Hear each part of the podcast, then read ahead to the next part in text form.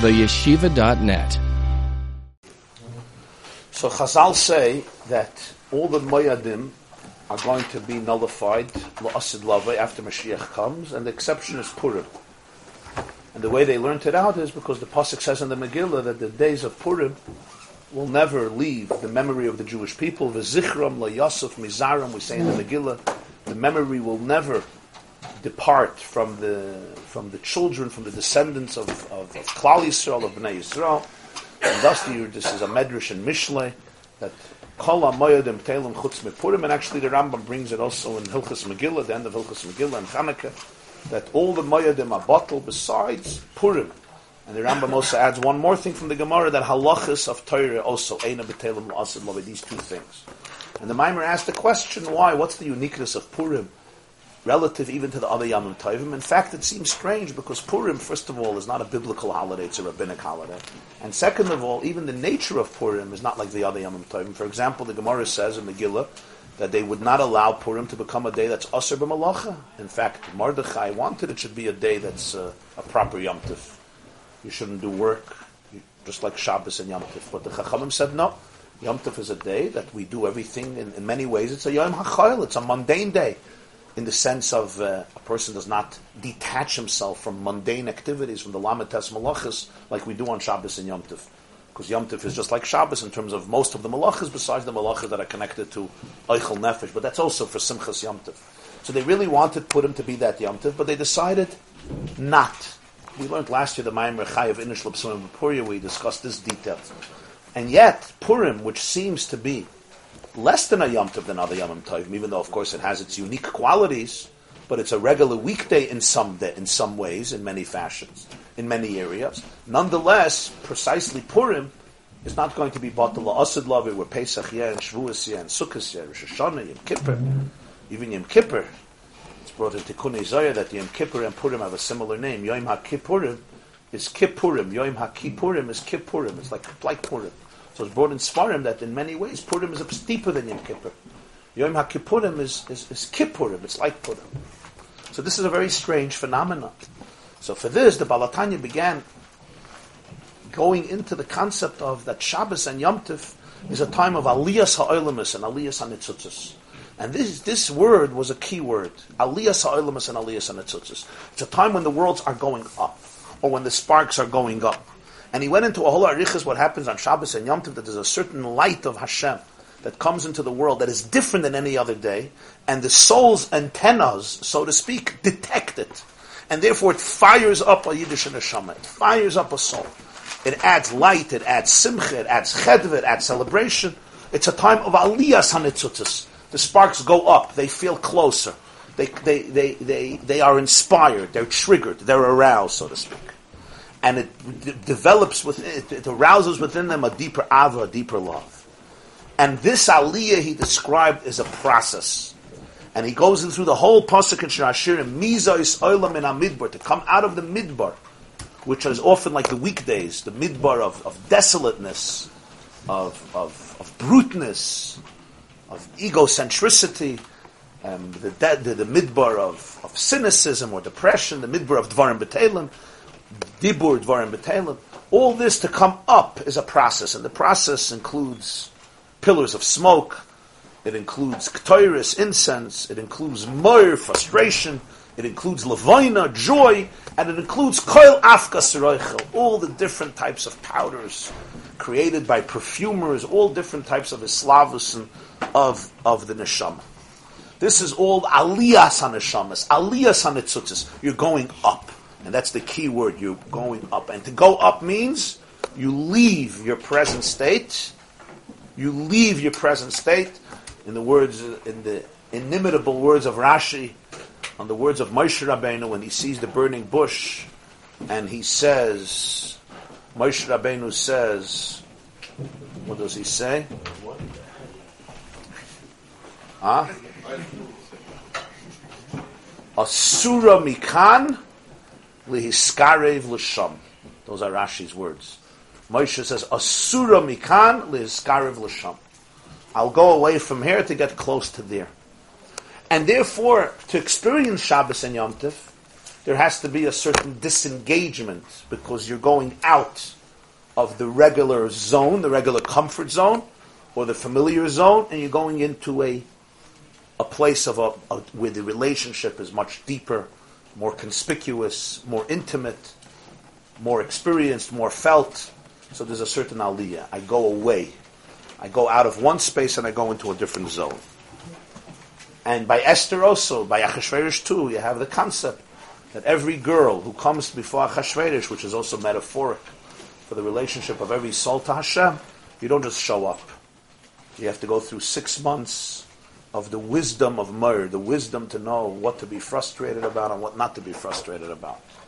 And then six months of the celebration of the various perfumes and incense, and then you can really face the king. And of course, here facing the king means not just facing the king, but having an intimate relationship with the king, just like the physical story of the Megillah. But here we're talking about the spiritual story of the Megillah, or as some like to say, into Misi. With this, the Naira comes to the Melech. With this, she comes. This is all Shabbos and Yom Tif. This is all the Aliyas and the Hiskarvus of the soul Shabbos and Yom Tif. But he says, this is all Beroish HaSharvit. This is Esther or somebody, soul's touching the end of the scepter, meaning recognizing the truth of the divine reality of the world. What do I mean I recognize the truth of the divine reality? That truth itself you could recognize in two ways. One is that my real I is the divine I. This we call Mamalik element. In other words, that the truest articulation of self, the truest way of articulating the self, is ultimately by discovering that the real self is the divine energy of the person, the pneumius of the person is the chiyus eliki. That's one way of the discovery, one, one form of the discovery. There's that a deeper form of the discovery, which is the humility in the presence of the infinite, called Saiv Kalalman. And this recognition, this meditation, this type of mindfulness is what allows a soul to be triggered, to be inspired, to be aroused, which he, with, he says with the zahav, with the sharvit hazav, with the fiery glow of love, zahav atnufa, that lifts him or her up from their status quo into a deeper, into a deeper uh, divine space, into a place of kedusha, into a place of tara. So it's a very intense process. This is the Rosh Hasharvit. Then there is a different concept. A different concept is probably not the word. The word concept is not the best word. This is not the end of the Sharvit. This is the other side of the Sharvit. Not the Sharvit that the king stretches out, that basically Esther or anybody else can hold on to. That which I can hold on to represents that which I can hold on to because it's communicated in a for, in a way that I can articulate on some level. So that he explains is it's how God I'm going to use these words how God articulates himself as God. how now the way let me say this when when God articulates himself as God, it's already not God. Because it's God. Limiting. Yeah. In other words, what we call God has nothing to do with God. and for God to make himself God, he had to make, make himself. He had to articulate himself. What do you mean God? What, what, what do you mean? Whatever you want to define as God. Uh, all the, all the good stuff the ruler of the world, the master of the world, the Malchus, Malchus, Kol Melech, Vayeshev Hashem, Melech, La'olam, Vata Kodesh, Yoshev, Til. It's, Hashem has to articulate himself in that way. He has to, so to speak, find that part within himself. When you get to the infinity, how do you call him then? Soivel Kalaman? Yeah, um, when You don't call. He has no name. It's called Atzmus Mahus. There's no name. It's the core, yeah. Even the core, it's, it's, it's, just we, we use words for everything. So we describe. We don't go out of the world of description. But this is important to remember. The word God has nothing to do with God. I'm saying it a little dramatically. I don't mean it has nothing to do with God. It's called God because it's God. But the word God has nothing to do with God. Yudke Vavke is the first, is Gadol Hashem Moholol Mayayit. V'ligdula soy ein cheker. Why ein cheker? Why ain't chaker? There's no chakira there. There's no chakira. Gadol Hashem umuhulo miyoid. Yeah. And even there it's ma'oid. Ma'oid means infinite. Ma'oid, ma'oid is not a small thing. God Hashem the word God doesn't go in as a sausage, I'm using the word God. That's why the word that Yidden uses Hashem. What does Hashem mean? A name. The name. If you'll go through the whole davening, you'll see most times we don't praise Hashem, we praise Hashem's name. Yishtabach Shimcha La'ad Malkeinu. Yishtabach Shmoy La'ad. Tizbarach Hashem Elokeinu B'Shemayim Mimal Al Kol Shevach Ma'isi Yadecha, right? Okay? Yishtabach Shimcha La'ad Malkeinu. Always shame, shame, shame. Ata Kadosh V'Shimcha Kadosh. What's the definition of a name? Why the name? Why are we praising the name? Yeah. Why your name? So literally you say, because your name, I mean, your name. Uh, I praise your name. No, I'm not praising your name, I'm praising you. I'm not praising Chaim Yankel, I'm praising the one who, who's named Chaim Yankel. right? So in Lakota Torah and Torah, many times the Balatanya always brings out the same point. The definition of a name is never you. The name is basically how others relate to you, how others define you, both literally and conceptually. If I lived myself on an island, I wouldn't have a name. I wouldn't need a name. If each of us was a self-contained creature, right? We wouldn't need names. You don't speak to yourself through your name, right? You don't wake up in the morning and you say, Isaac, by the way, I think we should get out of bed. I no. Or whoever it is. I mean, sometimes you do, and then you need to see somebody. He's not here today. But, uh, but the point is, right, you don't, why? Because it's me. I don't have to, huh? I have to say, uh, you know, I'm hungry. I'm not going to start calling my, when I speak to you, I, I'm not inside of you. So we have names for other people to be able to identify us and relate to us. That's Pashat literally what a name is. Conceptually, you say people have a name, Keser Shemtiv, yeah? What's up? a reputation? His name. He has a good name. Shem Toiv. He has a bad name. He has a horrible name. He has a Gavaldika name. He has a name in business. He has a name in the community. What does it mean he has a name? He has a reputation. A name always represents that which I know about you. It's your name. Your name is not you. Your name is the part of you that I can identify. Now that's significant, but it has nothing to do with you. Sometimes the two are close together. Sometimes they don't even match each other. what your name is and who you are don't. Uh, some people work very, very hard on their name. If they would put a little, little amount of work on themselves, but good. Their whole life they work only on their name, their name, their name, their name, what they look like.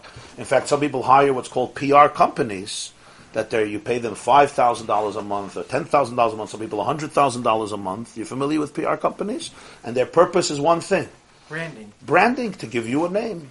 What happens in your own dysfunctional life is completely irrelevant. it could be completely. So you hope that the name and the essence have epsashaychus. Why is this so important? It's important because that's his point. He says when we speak about God, we're never speaking about Hashem. We're speaking about Hashem, the name of Hashem. What's the name of Hashem? The way God articulates himself as a God, which is no small thing. It's basically, I look up, ki ereshamecha maisedz ba'isecha yerech v'cheichav mashekananta. It's basically the God I know. But it's he articulates himself as a God, whatever that means either as the battery of the universe, the engine of the universe, the consciousness of civilization. The consciousness of humanity is no small thing. The core consciousness of humanity, the consciousness of the cosmos, the essence of life, the essence of reality, that's not small. In fact, it's very, very deep. That means the, the beginning of a relationship with Hashem. But it's a relationship with Hashem, the name, now that itself is not one madrega. There's endless, endless madregas in that. Sayim Mali and then deeper in Soiviv and all that. Clark? That's all the end of the Sharvit. What am I holding on to? The scepter that was stretched out, Sharvit Hazov V'chaya. The chiyus of all the worlds. Then there is a different type of mindfulness. He says a mindfulness that doesn't stam doesn't Stam create a tremendous ahava, which also also a tremendous ahava from a Mali and Seiva, which creates a deep ahava, deep closeness, a deep relationship, because Mali and Seiva basically represents how close you are and how deeply connected you are. In fact, when you really understand Mali and Seiva, if you really understand, you don't have to f- develop a love to God; you already love Him. If there's a love to self, there's a love to Hashem because that's the true essence of self.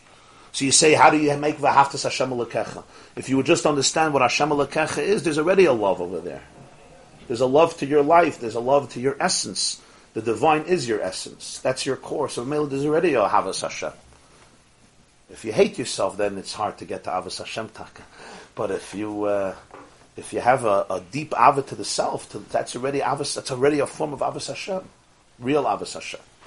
But then there is the element of what he says, the hisbainanus, and what he calls an atzmus ein which lays machshavet tfisa There's no thought that can grasp it. Why? Because even the most abstract transcendental thought, by definition, seeks articulation. It seeks description. Tell me God is transcendent. Okay, that's also a description. Tell me He's infinite. Fine, that's also a description. It's a wonderful description, but it's a description. That component of mindfulness in his Baininus and Atzmus Saint Saif Baruch is considered the Katseu Ha'elyon of the Sharvit, the higher part of the scepter, that which the king holds on to himself. In other words, it's not the way the Ribono Shel Olam articulated himself as a Ribono Shel Olam, as a Godel, as a God, which is really, when he articulates himself as infinity, it's really humility. What for us is the greatest is for him the smallest what we call Gdulasai is really the most compromised form of Gdulasai. I, what is Gdulasai? If not this, what is Gdulasai? What? What? What do you want more? What do you? Infinite, I said. Creator, I said. What's Vilstu? I said, Ein Cheker. I, I, don't have an answer to you. I don't have an answer. Ein Cheker. Bigger or small. It's not bigger and small. You're right. You're right. No definition at all. You're right. I don't have an issue of bigger and small. You're right.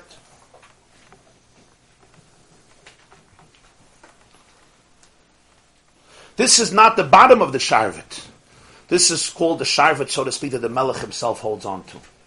Really, the term Melech also here doesn't apply. Again, we said Malchus is also that, uh, is, a, is already a product of, of Tzimtzum, of Anova, to be able to be defined as a Melech. Because Melech is a relationship. Melech is, I'm your king. He's my king. It's a very powerful relationship, it's a very lofty relationship, but it's a concept of Malchus.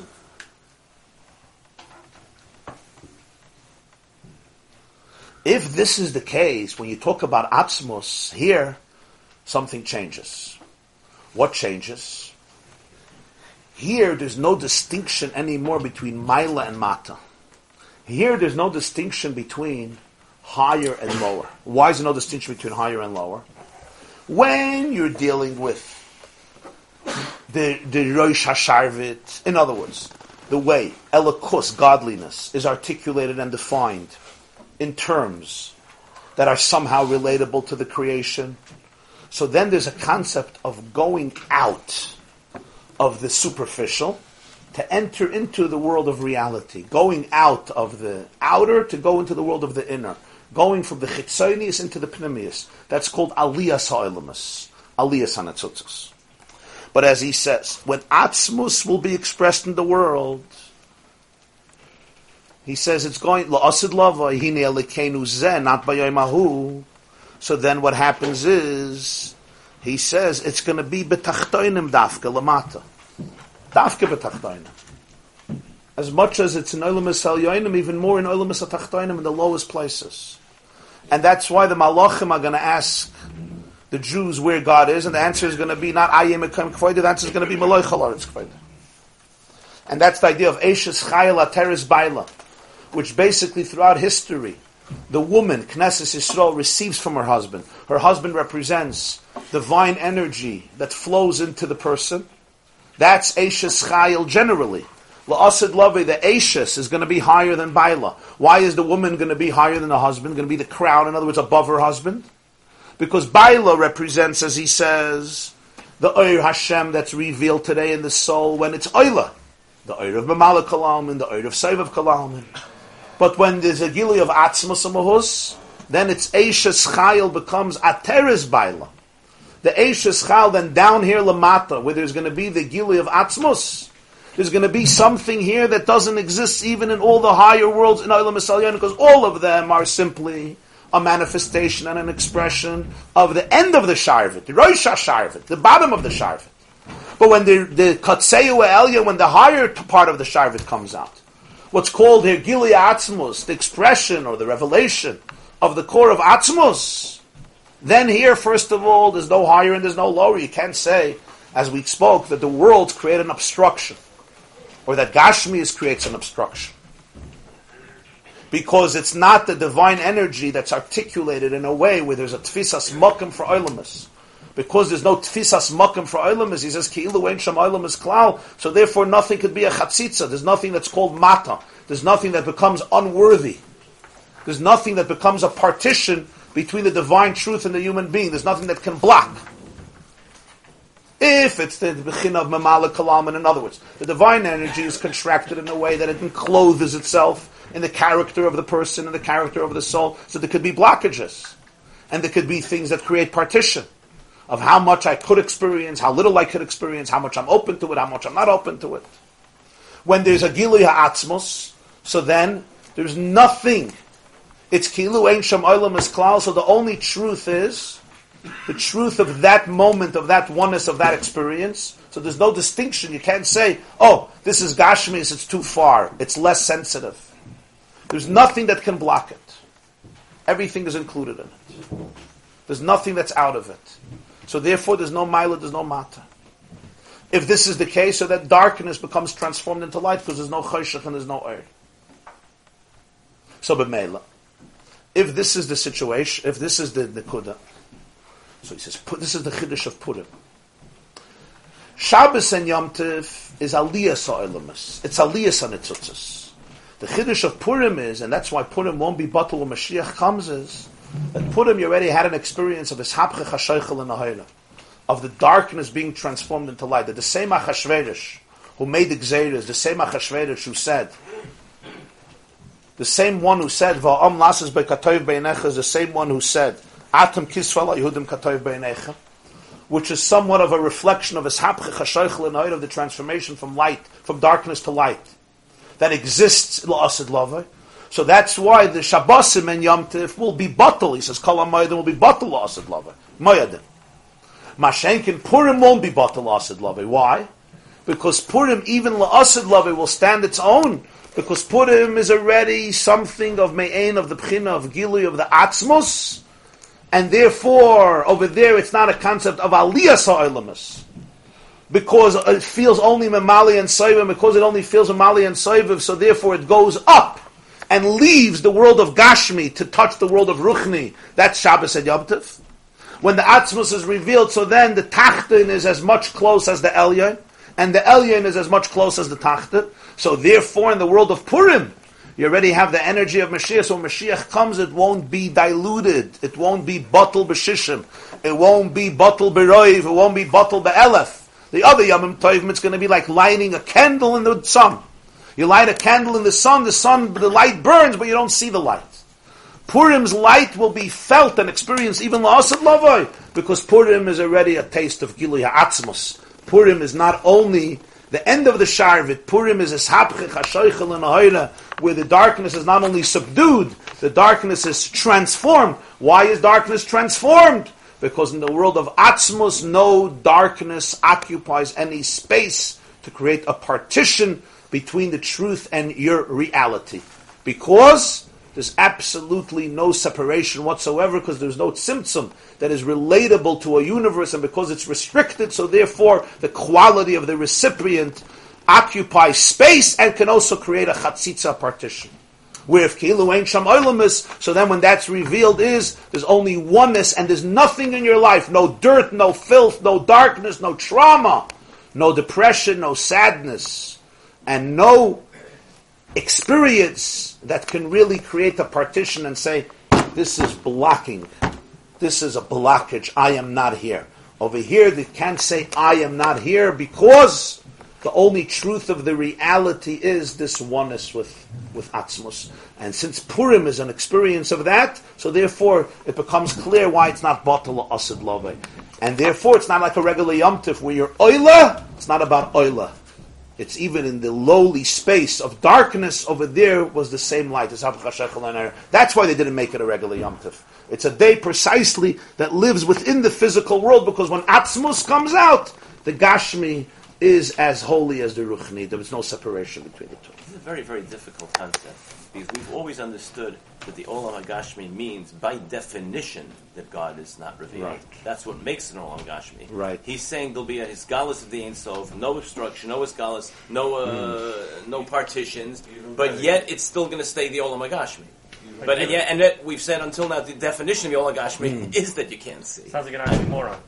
Right. It sounds like an You oxymoron. Atzmus is Gewalt. oxymoron. Even more, can you get? How can you have can an get Olam to with the, with the light? Then it's not the Olam Hagashmi anymore. Can you get to this beginner before was it? It's a beginning. Can you, Not, can you don't use the word Bechina. What is it? To, to this matzav? Can you get to this situation before lucid He look? says that's Purim. Put him lucid look. That's the, that's why Purim is Adalayada. What's Adalayada? Adalayada means everything we experience through Das, through experience, through perception. Like we spoke, everything is thoughts. The moment you think about something, it's already not it. The Pchina of Purim here is Adalayada because in Atzmus there's no Yoda of Atzmus. There's no Yoda of it. It's Adalayada. If you don't know how do you know if you know? That's a good question. If you don't know, how do you know that you know? That's a good question. But if you know, then you know for sure that you don't know. If you know, then you're not there. Yeah, you're right. Tell you a word from the Yid Hakadosh. Ah, to the Santa Vart. It's uh, it's a psavart, but really, when you learn this, you see that it's not a psavart. It's a it's a mahalach. The Yid Hakadosh was one of the great Hasidic masters. So he once said, it's brought in his Torah. There's a Mishnah Masechta Kalim, Pedikid Zayin. Masechta Kalim is not one of the Masechtas that uh, people usually shut down when they hear uh, Masechta Kalim. It's an interesting Masechta. Perikid Zayin, I think it's Mishnah Dalet. One of Perikid Zayin in Masechta Kalim. A Mishnah that says it's a very strange Mishnah. Doesn't fit into the genre of Mishnayos. It says like this: There's types of utensils that are susceptible to tumah, and types of utensils that are not susceptible to tumah. For example, somebody makes a keli from rock, from stone. A mace can touch it. It's not makabel tumah. A keli of dung is not makabel tumah. A keli of earth, just regular earth, if the earth is not uh, burnt in an oven, that's called clay cheres. But clay adom is not makabel tumah. It's keli not makabel tumah. So he says as what was created on Sunday of creation is susceptible to tumah. What was created on Monday, it's a Mishnah, not Makabal Tumah. What was created on Tuesday is Yem Makabal Tumah. What was created on Wednesday is not Makabal Tumah. What was created on Thursday is also not Makabal Tumah, besides two things, Midirabbanon. The wing of a vulture and the egg of an ostrich when you played it. The wing of a vulture, if you take a wing of a vulture and you make a keli of it, yeah, it's similar to a regular vessel, so it's makabel tumma rabbanon. And you take an egg of an ostrich and you plate it, it, it, it has power, it's intact, so it's also makabel tumma. Usually, kalim that are made from skin of animals or flesh of animals or fish are not makabel tumma. It has to be metal or earth, not besides the the wing of a vulture and the egg of an ostrich, because it's a powerful egg. What's made on Friday is makabel tumma. What's made on Shabbos, nothing was made, so there's no tumah. That's what the Mishnah says. What does it mean? What was made on Sunday? Heaven and earth. Earth, you make a keli from earth and you bake it in an oven. It's called klei cheres. It's makabel tumah. Monday, what was created? The heavens. It's no tumah. How you metame the heavens? Tuesday, trees and produce. You have a kli eitz. You have a bowl made of wood. It's makabel tumah. Wednesday, the sun and the moon. They're not makabel tumah. How are you going to be metame the sun? Thursday is basically animals, fish, and birds. Kalim from these things are not makabel tumah. Kalim from these things are not makabel. Fish, fish are not makabel tumah. And uh, and basically, besides midrabanon, if you have the wing of, a- of, of, a vulture, the egg of an ostrich. Friday, man was created, and the person is makabel tumah. Also, Friday, shrotzim were created, behemoths were created, and chayas were created. These are all makabel tumah, or give off tumas nevela, tumas shrotzim, tumas mace, etc. Thursday's fish is not makabel tumah, and birds are not makabel tumah. You make a keli of a bird or of a fish, it's not makabel tumah. Um, uh, you have one type of okay. Nivlas oif toya the tech beis habliya, not regular. So everybody asks, what's the Mishnah trying to say? Interesting, Maisa. So Yida Kaddish says that in the Jewish calendar, there's two days, Yom Kippur and Purim. Yom Kippur, loy ego Yom Kippur, or loy, loy ego, ego Yom Kippur, loy ego Yom Kippur, but loy zevet Purim. Yom Kippur could never fall out Sunday, Tuesday, Friday. Purim could never fall out Shabbos, Monday, Wednesday. Ever. He says, what's the cheshbon? He says, Pashut. Yom Kippur is a day that's higher than Tumah. So it can't fall out on Sunday or on Tuesday or on Friday because those are days when the things that were created are Makabal Tumah. Yom Kippur is beyond Tumah, so it's not shaykh to these days. That's Yom Kippur. Purim is deeper than Yom Kippur. The Chiddush of Purim is Yom HaKippurim.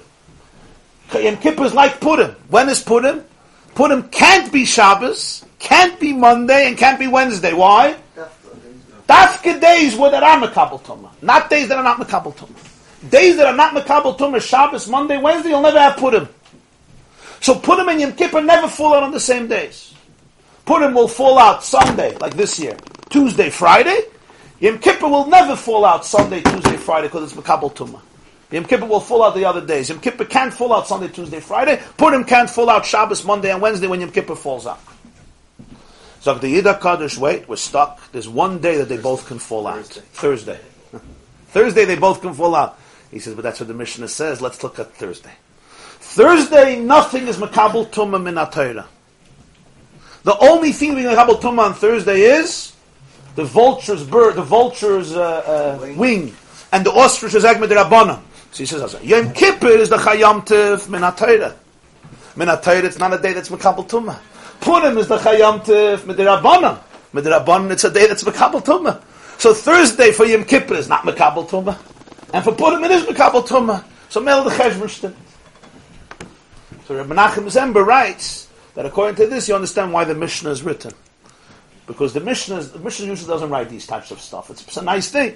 He says it's a halacha. It's a halacha when Purim has to be established and when Yom Kippur has to be established. Because Bezdin had to know with their calendar, lo yadu roish, lo Kippur, lo zevet Pesach, that to make cheshbonis. They say that's why the Mishnah was written. Ad kedei kach, Nachum Ziemba says this. That's the Yida Koddesh's vart. But what, what's the teichen of the vart? Okay, okay, so it's nice. Purim is a day that's makabel tumah. So, so it's, it's, it's lower than Yom Kippur. It's not higher than Yom Kippur. But that's the vart here as long as you're talking about the Malik Kalalman and Saivav Kalalman, then there is a big contrast between the Ruchni and the Gashmi. Why? Because here you have a hergish of Pneumius of Elikus, and here you have the Chitzonius, which eclipses Elikus. That's why, as you mentioned, we always say, what's the definition of Geshem? Eclipses, conceals, covers up. The Gemara says in Psachim, Oilam is Miloshin Helam concealment. That's if you're talking about Hashem as he articulates himself as Hashem. And B'meila, Elokus by definition is transcendence, it's infinity. In this world you don't see infinity. If the doors of perception were cleansed, as we spoke about, everything would appear for what it really is, infinite. And today, with modern tools of science and physics, you begin to see how what seems finite is quite far from finite. Quite far from finite. But for this, you need eyes and you need avoida. You need avoida. You have to work on yourself because it's counterintuitive. That's all until there's gili ha'atzmus. When there's gili ha'atzmus, look for the gili ha'atzmus. He says, "Ki'ilu ein sham is klal." The oilam is not toifas makim. What says the oilam is not if the oilam is not toifus makim, so then there's nothing that could serve as a as a um, as a deterrent, as a blockage, as something that eclipses, that conceals. Nothing. Why? Because you're not dealing with ruchnis versus gashmis. You're dealing with a reality. I'm using again the word reality.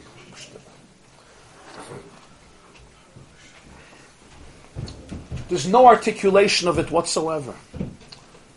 What's the only thing we know about it? The only thing we know about it is he says is that loy shayich of b'chinas almin atu hu koidem atu achar ani Hashem loy shanisi. It would be like we gave the example, the light of the sun, the ray of the sun in the solar core.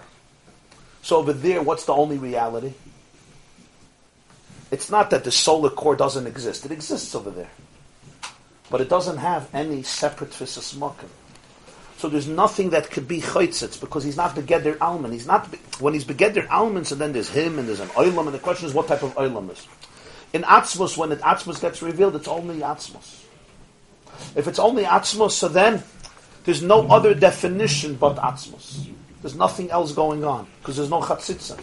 Atu kaidem atu. So even the tachta, he says, Hine even the physical eyes, hagashmi, will be able to experience. Why will they be able to experience it?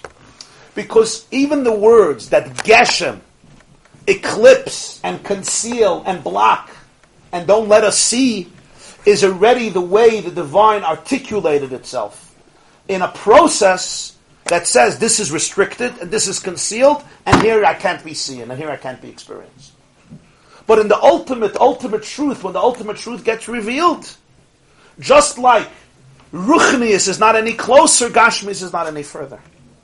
It's not. A, it's not. A, it doesn't doesn't create distance. It doesn't create separation. It doesn't create a cover up. I Gashmis is a cover up. That's the fact. We live in this world. So here we come to the pasuk that we. You asked. We eliminated it from Ashrei. The Navi says, "Nafla, soisif Yisrael." He's basically lamenting the tragedy of the Jewish people the psula, the median of the Jew, fell down so low, shall never rise again. So what's that shall never rise again? So it's very, very pessimistic. It's like you fell down, you're finished, you're done. You hit rock bottom. So the Mefarshim struggle. Rashi, I think, says that it's talking about Aseres Hashvatim. They're never going to come, uh, they're never going to have another Melech. But it's basically a very pessimistic nevuah. Naflo. You just fell too low. At some point, they say, you know, this person, he just, he crossed the red lines. Boom, tough luck. It's like nafla. On one level, that's very true. Is of kumsulis yisrael. Balatanya says that really there's a deeper element here. Is of kumsulis yisrael. There can't be any more kima. Why can't there be any more kima? Why can't there be any more kima? Because it can't reach into a higher place. Why can't it reach into a higher place? Because by nafla, by going into the olam haza tachta, ultimately that's the place where atzmus is going to be revealed, and over there there's not shayach and aliyah from there. There's no going up from there because you're in the highest position you could be, so there's no climbing up from there. You don't have to climb up. You are already in that place. Because the only truth in the world of Atzmus is nothing but Him. Eime begeder almin. Therefore, there's nothing else that you're, so to speak, competing with that you have to refine whatever exists doesn't occupy any identity outside of the one identity, which is the truth of Atzmas. So now you want to know practically what is it going to look like. You're living in a Gashmizdika world, and you see the Gashmias, and you say it's Gashmias, it's not Ruchnias. And nonetheless, what do you say? you can't have a higher kima than this. So what, what are you going to see? What are you going to perceive? It's not pshat. You're going to see that there's the Gashmias is is fake. The Gashmis is dark. Then it's not an Olam Gashmi. Olam Gashmi means it's an Olam Gashmi. And not only that, that the Gashmi is there in full, in, in, in, in, its full position. But you have to touch it this way. What are you, when you go back to the solar core, what does the light wave look like? There's a light wave. It's in the solar core. It didn't disappear. In fact, it's more intense. it's much more intense than when it's outside of the sun. It doesn't disappear at all. It actually gains momentum because it go back, goes back to its mother. It's in, it's in the womb. It's in the core. It's not. It doesn't lose. It doesn't lose its identity, right? But, but, but what? But it doesn't stand out as anything separate. The only, thi- the only truth that you'll talk about is the sun. It doesn't have a, a, a separate makam. That's the only truth. So when Atzmus gets revealed, the very definition of Geshem, even the Geshem, will be nothing but the definition of Atzmus. And it's not a problem. Why is it not a problem? Because the essence of God doesn't have an issue with this category, that category, that category, this I'm not, this I'm yeah. It's one truth, and when that truth comes out, everything is in that truth. Nothing is outside of that truth. So the Gashmi could remain Gashmi, and you're still connected to that same place. And the contrary, he said, Lamata will be this whole experience. Since Yom Kippur, you have to go away from tumah, you have to go away from eating, you have to go away from drinking. You can't sit and have a meal on Yom Kippur and say, I'm going to experience Yom Kippur. You can't.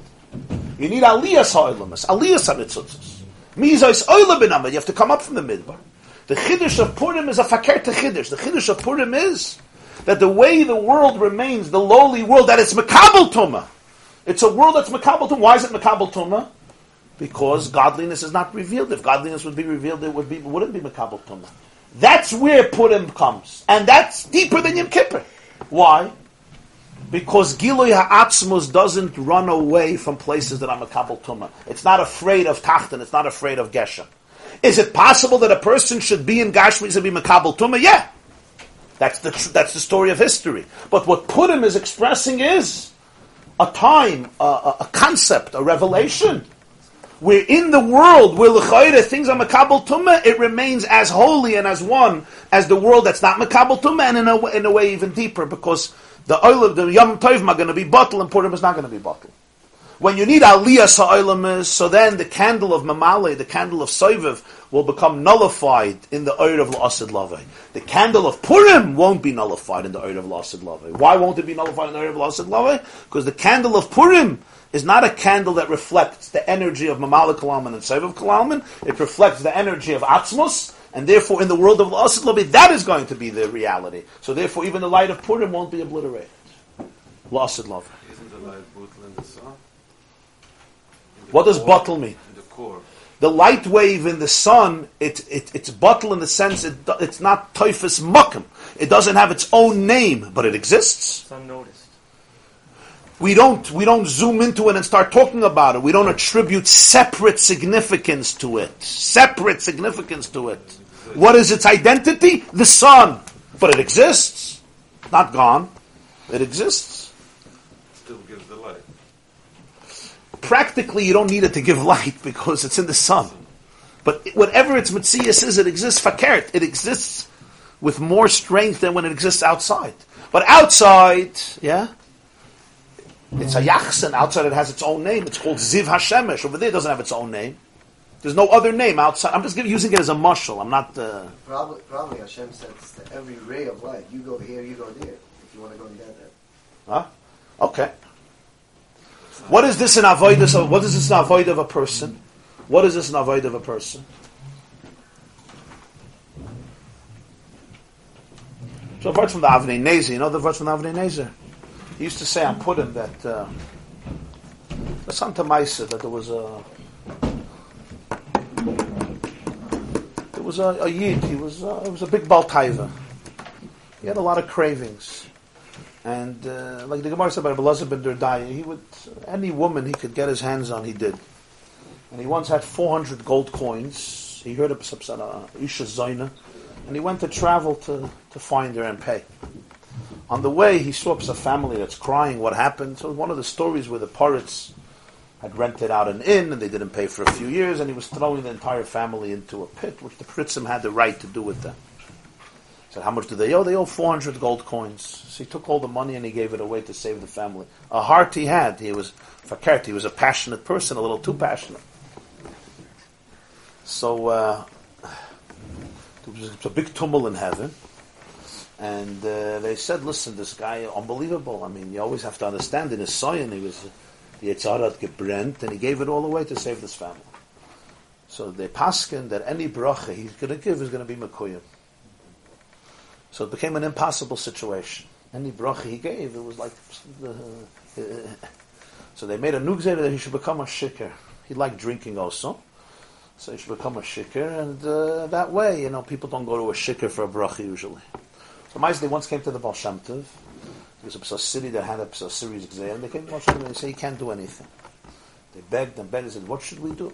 So he said, you got to go find his shikr and get a bracha from him. They said, well, he's, he's toit shikr. The guy's an alcoholic. He's drunk all year, all day. So does you have to find a moment that he's sober and get a bracha and it's going to work. The kachava. So Avnei said that's the beginning of Purim. That Purim, why the Chazal say a Jew should get drunk? He says because Purim really, people reach their infinite potential. And if people become aware of their infinite potential, so then the whole world could change. So Mitzvah Bechira, they balanced it out, and they said, you know what, drink. So most people are drunk on Purim, they don't know from their chayas, they don't know what hit them. They don't know if they're coming or they're going.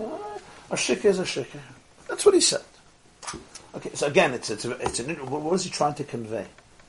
What I'm trying to convey is that Purim in Jewish history actually assumed the opposite uh, picture of what it really is. Purim is deeper than Yom Kippur. Purim is deeper than Yom Tov. Purim is Me'en Love, Asid Love. And yet, Purim in Jewish life is like a Psahali Winner shtickle. The Bachim are drinking, these, these guys are cursing, this one is, everyone is vomiting, nobody knows what hit them. It's like a loose day, the women hate it. Yeah? Right, really? Yeah. was once uh, Adam, a, a teacher of Hasidus for many years. So put him in one sitting. So somebody was making a lot of jokes. So he looks at him, he says, he says these jokes are good for Tisha B'Av. Put him as an to talk. Put him as a serious day. Don't make all these jokes. it's a serious day. what do I mean? What do I mean? So how did it happen? It didn't happen by mistake. It happened because Purim really is the day that's Makabal Tumah. So it comes into very mundane expressions. You eat and you drink and you run around and you dance and you drink and it's a day of Simcha and it's Mishloach Manas and all that. It's very, very social, very human. It's a celebration of social bonds, of, of uh, people don't sit and it's not a day of isolation and transcendence. But really, why is that? Because it's Gilead Atzmos. When Atzmos comes out, so then the social fabric of life, food, the drinking, the people, are not less holy than Ruchnius. Yom Kippur is a day of isolation. Purim is fakir. So Yom Kippurim is, is, is, is Kippurim, it's like Purim. So in Mela, when there's Gilead Atzmos, it's not like the physical world that was obliterated. It's gone. It's over. No.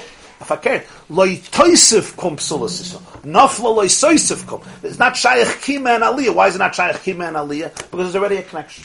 I just want to say in avoidus Hashem, what does this mean? It means one nekudah. It means malada nekudah, but I just want to say one nekudah, and that is the greatest. All blockages, all separation, all detachment never exists when Atzmus comes out. When Atzmus comes out, there's nothing that's divorced from it. There's nothing that say, could say, oh, I'm too impure for you. I'm too impure. You cannot dwell in me or with me because I'm too dirty. I'm too dirty. I'm too filthy.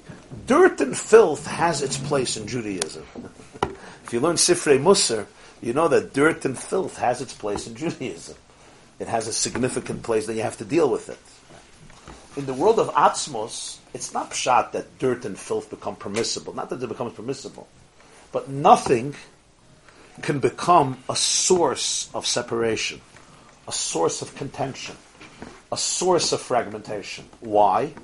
Because in that space where ki'ilu ein sham oilam is klal, so the only truth that emerges is that truth. So that means in a person's life, we come to life, we come to our relationship with Hashem with packages, with peklach, with baggage of who we are and of who we're not. People will always say, you know, if you know my story, you'll speak differently to me. If you'll know what I went through, if you'll understand my feelings, I'm like, I don't belong, I'm disconnected. Then the, Kiddush of Purim is that there's no such a Metzias. That's Adul Loyada ben Arar Haman Lebarach Mordechai. Even Arur Haman the person who looks at himself and he says he's cursed because he belongs to Haman, you can't distinguish between him and Baruch Mordechai. Why? Because if you're dealing in the world of Yada, there's of course a big difference. The Gemara says, Haman min minayin, shenemar, hamin ha'etz hazeh, shetzivisichel abilte echal meno achalta. Haman is from the eitz, hamin ha'etz. What eitz is it? Eitz hadas. Purim is the pchin of Ada lo yada, beyond the eitz hadas. Beyond the eitz hadas, the loyada, so then there's no difference in Ar Haman and Baruch Mordechai, because Haman is rooted in eitz hadas. Eitz hadas is the eitz of perception. The eitz of perception is the eitz that says, this is toiv and this is ra. Eitz hadas, toiv ra. This is toiv and this is ra. And we live in that polarity. Mashaken in the world beyond the eitz hadas, in the world of atzmus. It's not pshat that the ra suddenly lives. It's not that the ra becomes kosher. No. That the only mitzias that exists, the only mitzias that is, is him himself.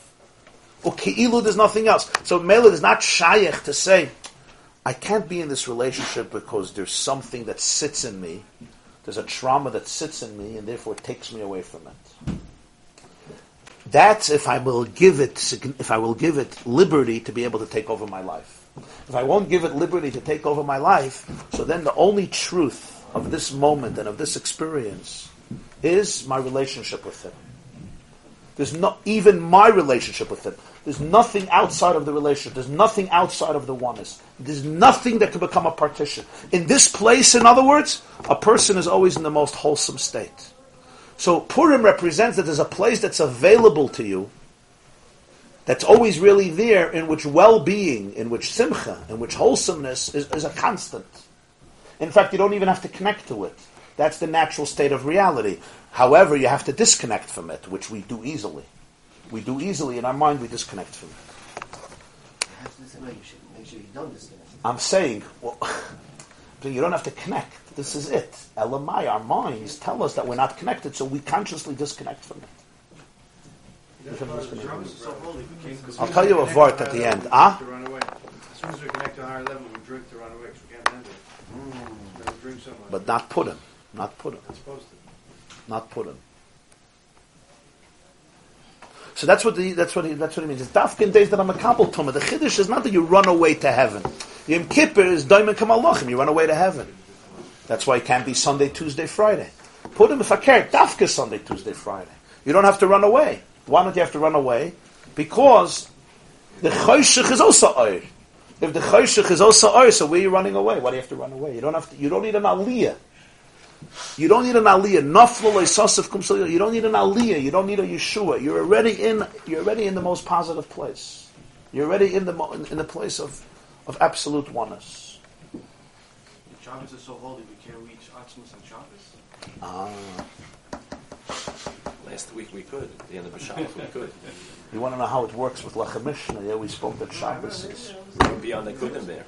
And so there's no only light. Everyone has the same perception in the level. There's no like darkness which becomes light, and everyone's on the same level of seeing light. You want to know what's going to happen to the hierarchy? Who's going to sit on the head table? No, but so there'll be no. Yeah, in Atzmus there's no head table. You're right. People who have to sit on the head table are going to have a hard time with Mashiach. That's true. But the people's sensitivity to it would be presumably different. Yes, yes. And the. The head table won't mean that much. But you're right. In Atzmus there's no head table. You're right. So we'll have the same perception. There's no same downside light. also. Huh? Or my sensitivity not your sensitivity. To, to it. You're right. So here again, you have the nigla and the nister, the same tension that we spoke about in the Lechem Mishnah. In the world of nigla, Purim is very different than other holidays. Purim is like it's like almost like we give permission to the party animals to have one day, and then the next day we become depressed again. Like like the, the feeling in the yeshivas. One day you let the teenagers smoke like animals, drink like animals, stand in the street and block cars like this. Because teenagers, you know, they have hormones and they need one day that they're just crazy. And then the next day, let's go back back to steiging. That's like the, the conception. One day, this. Because that's what it looks like. The emes, is the other way. Purim is really a much deeper matzav and avoided than any other day of the year. So culturally, Purim became what it became. I'm not discussing that at the moment, but that doesn't have to do with the essence of Purim. The essence of Purim really, it has an sky to it. It has a depth to it that's deeper than any other day. And the simcha of Purim is because of the depth of Purim, not because of the lightheadedness of Purim. Huh? It's not a you know, a loose day. God says, you know, one day I'll give you vacation. You don't have to take my religion so seriously. Just chill out and relax and jump and, uh, and jump as much as you can and be wild. Explains why in the year last year about um, Rav and Rav Zera, that was the day they were seeking Yeah. close dafka. Yeah. Because this was the day that had this galas. That was the day they could have actually. Come Rabbi Shachtel Reb Zera. Question. Come Rabbi Shachtel Reb Zera. We spoke last year a whole shir with that Rabbi slaughtered the, the Gemara says in Megillah, Rabbi slaughtered Reb Zera and he made Chiyas HaMesa the next day. Huh? And he invited him next year. Not that's the best part of the story. And he accepted it. He just said, "Who knows if a miracle is going to happen again?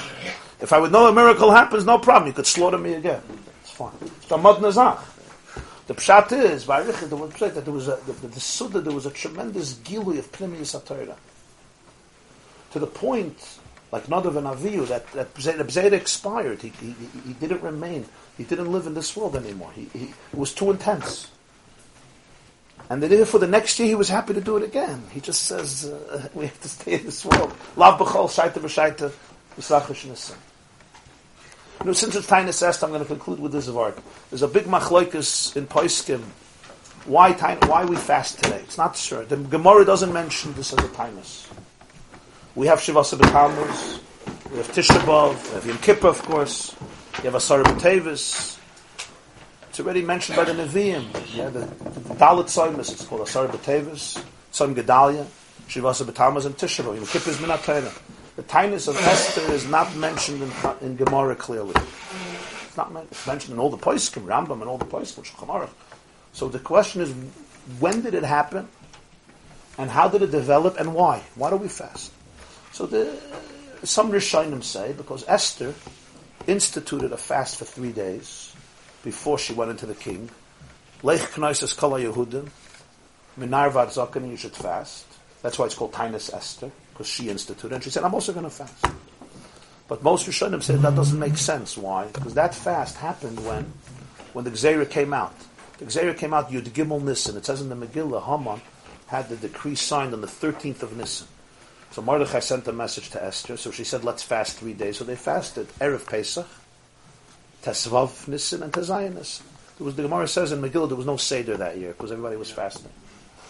Either it was Yud Gimel Yadala Tesvav, there was no first Seder, or it was Yadala Tesvav Tezayin. That's two ways of looking at it.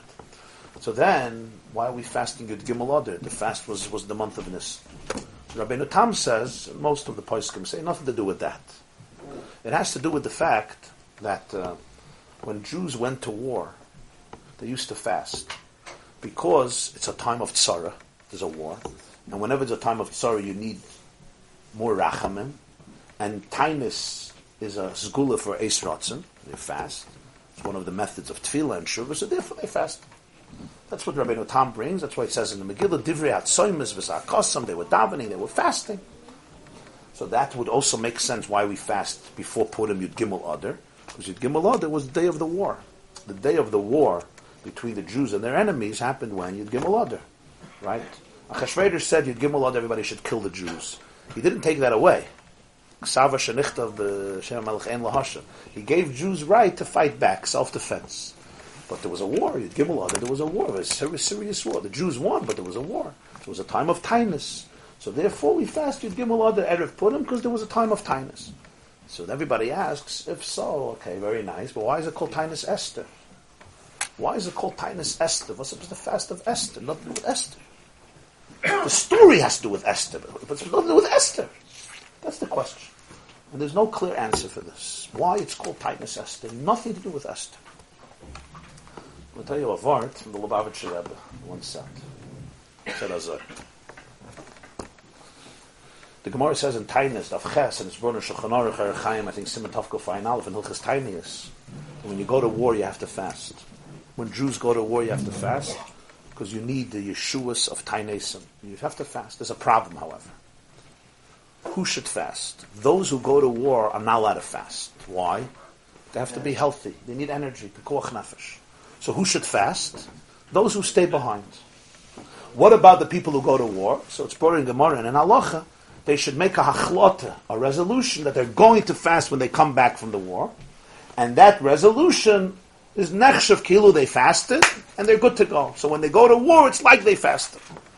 But practically speaking, they shouldn't fast until they come back, they should just make a resolution.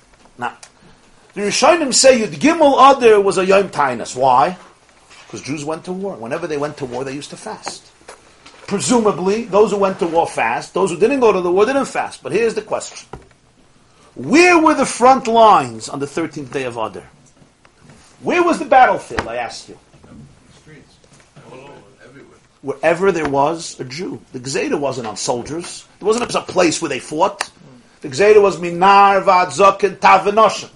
Every baby and every senior citizen is an equal target. So where were the battlefields? In the kitchen, the dining room, in the living room, in the bathrooms. There was no place, it was like by the Germans, there was no place where you were safe. It wasn't a battlefield somewhere.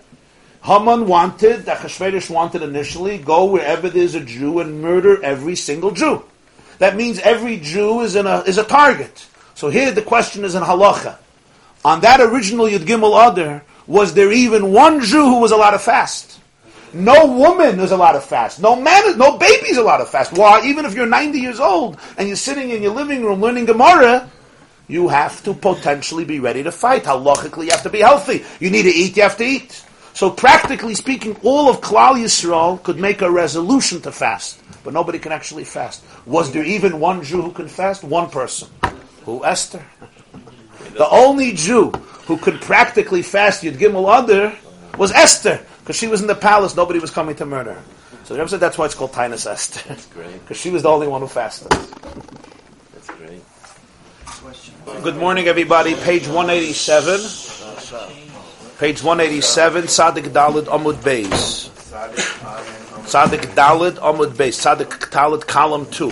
Amud Beis column 2, page 187. The last paragraph on the page.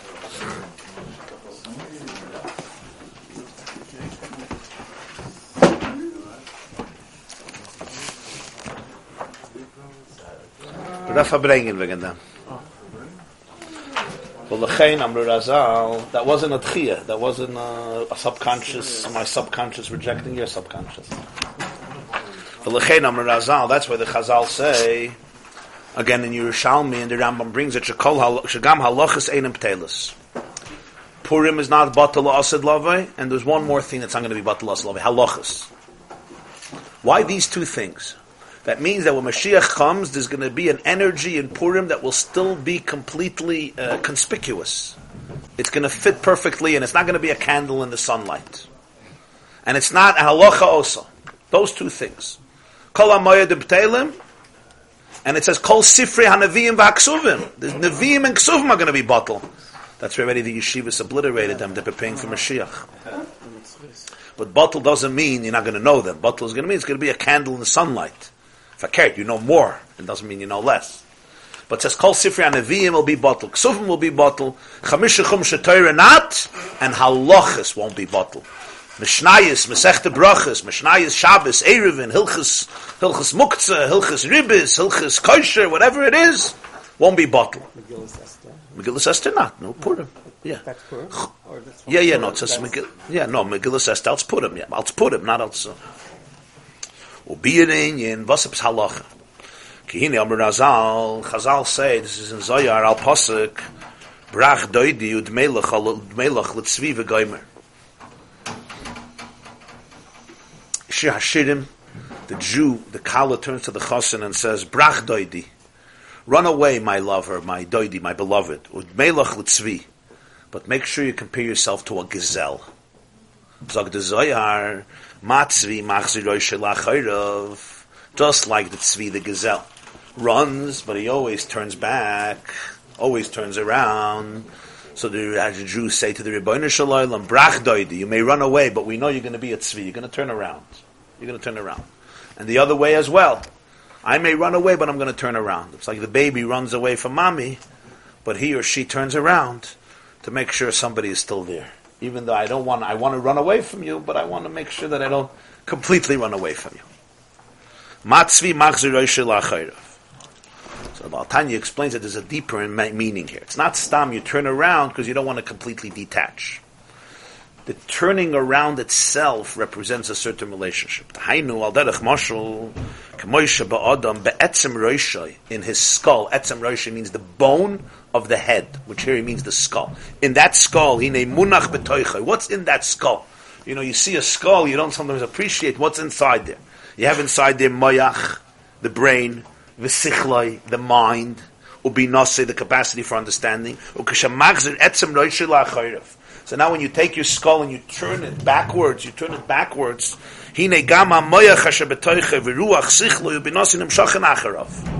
Everything that's in it also goes back. It's not like I only turn my skull. Whatever is in it also turns back. So he says. When we say Dmeilach letzvi, it's not talking about stam, a certain particular situation still. It's a describing a continuous relationship. That the tzvi is machzir achayrov. So when the gazelle turns his head back, what turns with that head? Everything that's in the head all the infinite depth that's in the human brain or in the or in the animal's brain also turns back. It's not only the superficial, the, the, the outer the outer layer of it, the skull. This is why we compare Hashem to the tzvi. Kevayachal him shechakadosh baruch hu v'hil b'shirtzayne v'chachmase b'makam ha'choyrov shem b'chinas chitzaynis. Hashem took his very rotz and his very chachma, which in our marshal would be your brain and everything that's contained in that brain. And we know, we don't know, but we know somewhat of what's contained in the brain.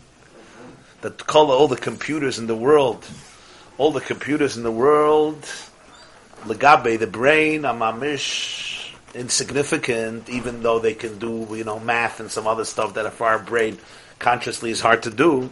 So he says Hashem took his ratzin and his chachma and he he enclosed it b'makam achoyrov in the place of his achoyrov, literally mean meaning, so to speak, his hind part. Chitzonis, which is a metaphor for externality.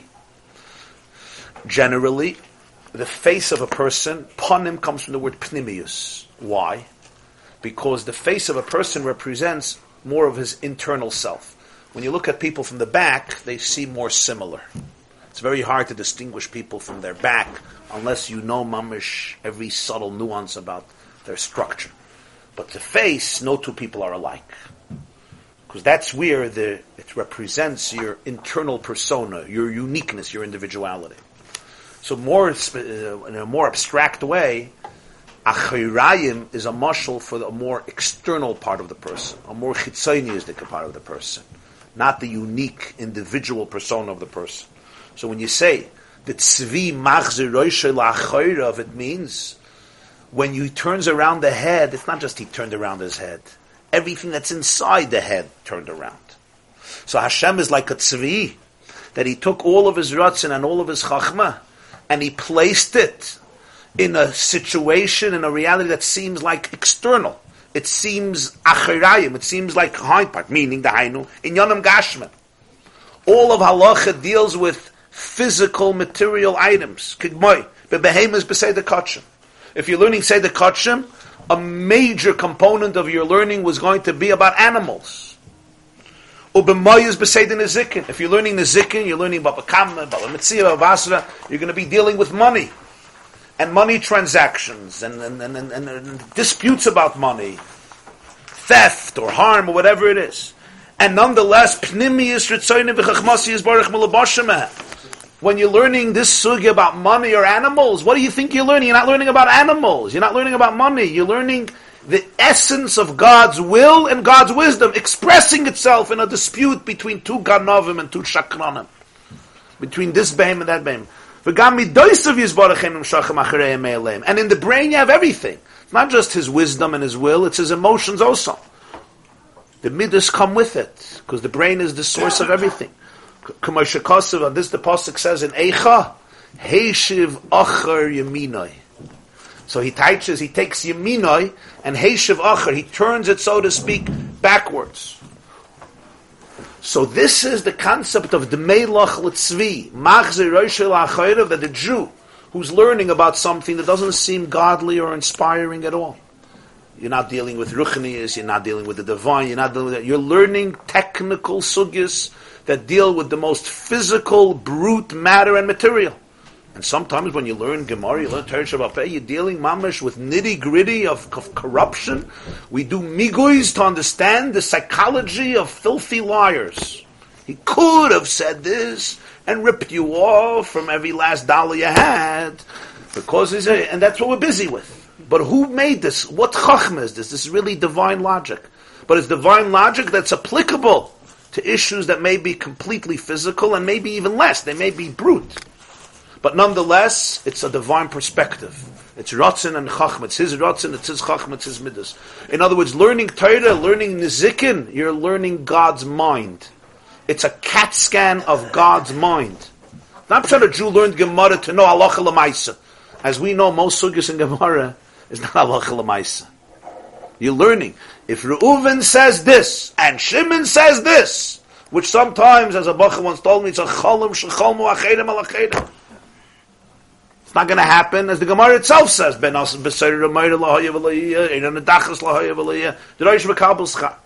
So you're learning about theoretical situations that are highly impractical. And even the practical situations, right? How often did it happen that you saw that in your alleyway one bull gored another bull? Right? It's not Maisim Mamish B'chol. You have people that gore other people. That's Maisim B'chol? Really, really fascinating because we learned from last year.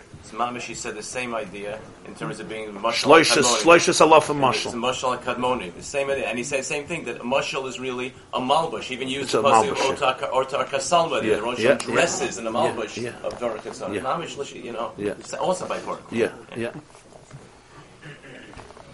So on one level, you're learning about a behemoth. But what are you, you're not learning a behemoth. The behemoth is the hechitimtza. The behemoth is the mashal. You're learning God's wisdom. You're learning how Hashem looks at the world. And the world is made up of behemoths, believe it or not. Emes? Huh? The world is made up of behemoths, sometimes chayas. You just hope, you just hope the behemoths it's made up of that you're dealing with are the domesticated ones, but they're made up of undomesticated ones. They say there was once a Rebbe in Poland, he was on a train, and he meets a Yid. So it's a Shalom Aleichem, Aleichem Shalom. He turns to the Yid and he says, Was tutir? You know, that's always the second Jewish question. Was handelte? That was a, was, was handel, what do you do? He says, Ich handel mit Pferd. I deal with horses. And the Rebbe says, Ah, punkt wie ich. Just like me. So, so the issue is, the, the, I'm learning about behemoths. That's not my Rebbe. It's in the Snyder joke. My Rebbe, my Rebbe would not say such a thing. I don't think. Right? my Rebbe deals with There's diamonds. Rebbes and there's Rebbes. Right, What do you right. want? We know that Trying to put this story in perspective. That is to the mashal. If you talk, tell you what, I'll show you another Kasapora. Yeah, always, always, yeah. So, exactly, yeah. So you're learning Shirsh and Apara.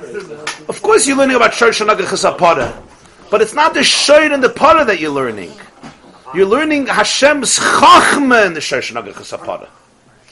You're learning. That's the reason. This this is the biggest side in Choshen Mishpat. The Gemara says in Sanhedrin, it's Halach in Choshen Mishpat. La'olam yehei alech shava beinecha din pruta kedin meya. A real rav, a real dayan, somebody who's who lives Torah, breathes Torah. A din Torah comes to him, a court, a, a case comes to him for a fifteen million dollar dispute. You know, somebody called me yesterday about a case, twenty million dollar dispute. They settled. They settled to give their shut of twenty. He doesn't want. He wants thirty million dollars. On this, they're killing each other. Showing they're killing each other. And then an hour later, an hour later, yeah, an alta babushka comes with a kranke ch- chicken, right? Like they used to come with a chicken that you could buy for not six dollars, you could buy for four dollars and twenty-five cents because it's emaciated, right? And there's a, a needle she found, and she wants to know if the chicken is kosher. So the Rav should call in the previous guy and said, "Here, you have twenty million dollars extra. Could you give this lady six and a half dollars so she can go buy a chicken?" So the halacha says that's a wrong approach. The seriousness of the issue has to be the same. The same intellectual integrity that the rabbi applies to the court case of $20 million, he has to apply to a court case about $35. Or about somebody took his seat in shul or took his pen by mistake and never gave it back to him. You knew that there was such a Torah about a pen. He never gave back to him. Ah, you could give him a dollar and tell him to go buy another pen. Din pruta kedin meya. The halacha of a dollar has to be the same seriousness like a hundred million dollar question. What's the reason for this? Because the MS is it's not negeya. It's not how much the money is. It's it's it's the chachmas Hashem in it. It's not if the chicken is four dollars or you're dealing with real estate uh, building on Fifth Avenue that's ninety-five million dollars. It's not the building and it's not the chicken. It's the elikus. Mishpat is not the building or the chicken. It's the Ratzon Hashem. It's the Chachmas Hashem that you want to glean out of it, and that's what the real Rav represents. He, if the moment he gets entangled in the individual circumstances of the court case, ooh, that's not a good thing. The moment a hundred million dollars becomes the issue, then from his perspective, it's not good. From their perspective, that's what it's about. That's what they're fighting. They want to fight over three dollars. But from his perspective, if it becomes an issue, oh, this is a psadin taida. This is garnish. Go, go find yourself another rabbi. That means you're already living in a different planet. You're already living in the behemoth. You're already not living in the in the in the in the Ratzon Hashem and the Chachmas Hashem. It's a different. It's a whole different vart. It's a different paradigm. That's why uh, Shochat's such an unbelievable perversion. Yes, yes. But the shaycha that we're talking here about is a much more subtle shaycha. It's not the shaycha that you're giving the rabbi commission from the hundred million dollars. That we know what that is. That's real shaycha. Here we're talking about the shaycha of the fact that this is a serious case. This case is going to go down in the history of juris, uh, jurisprudence. The, the mice with the chicken. Nobody's even going to blink. Nobody's going to care. Yeah. In Berlin, the, the rabbis were into uh, getting um, doctorates and a good education.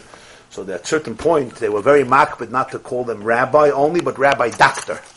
Rabbi doctor. So there was one, they say, an old Berlin, a woman, she came with a chicken. And she was a shine on the chicken, you know, with needles, whatever, this, that.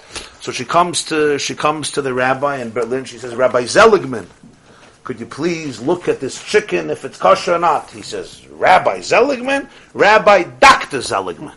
Doctor. She says, no, you don't understand. The chicken is dead. I don't need a doctor. I need a rabbi. The chicken is dead. Darf I rob this conductor? Yeah?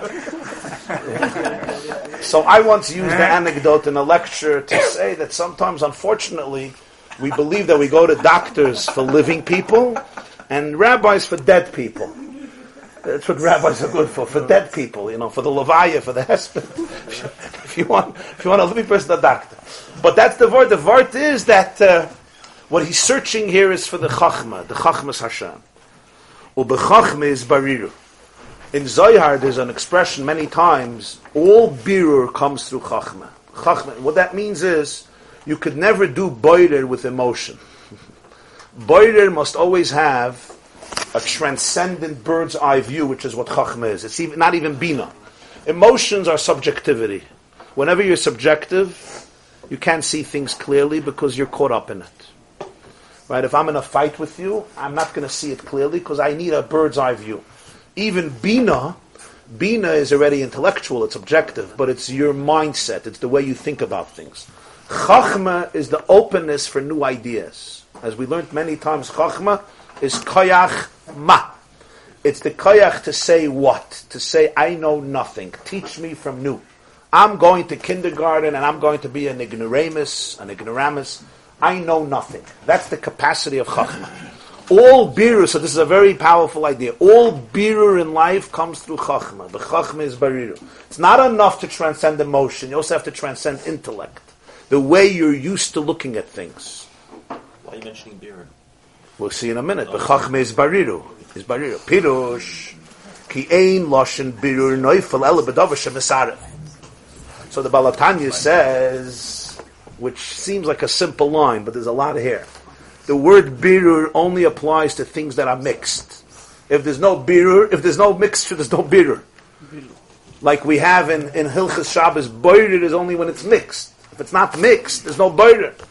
Or we have the sug of yesh bila and ain bila. Bila means it's mixed, and then there's birur, what's new, what's new grain, what's old grain, what's what's new crop, what's old crop. If there's no taruvas, there's no birur. Is Could this, go- is this a phrase somewhere? Is Yeah, in Zohar. In Zohar, in a few places, it says, B'chachme is barir. The person who's learning this Maimon was supposed to know Zohar Baal Peh and mm-hmm. Bavli and Yerushalmi. So mm-hmm. that's why he won't. But we don't. I'm saying that's why he wouldn't even bother say, uh, I got it from somewhere. I did this, huh? There's the crypt notes. Pirush came lo shabir neifel bedav kegoin min b'minoi ve'enoi nicker. In Yoreh Deah and Halacha in Masechta Chulin, you'll have a concept of min b'minoi ve'enoi nicker. Min b'minoi means two things that are similar species, similar type, and you can't distinguish between the two. That's the ultimate taruvis of min b'minoi. You have yayin nesach, non-kosher wine that gets mixed with kosher wine. It's in one barrel or one cup, and you have here min b'minoi ve'enoi nicker.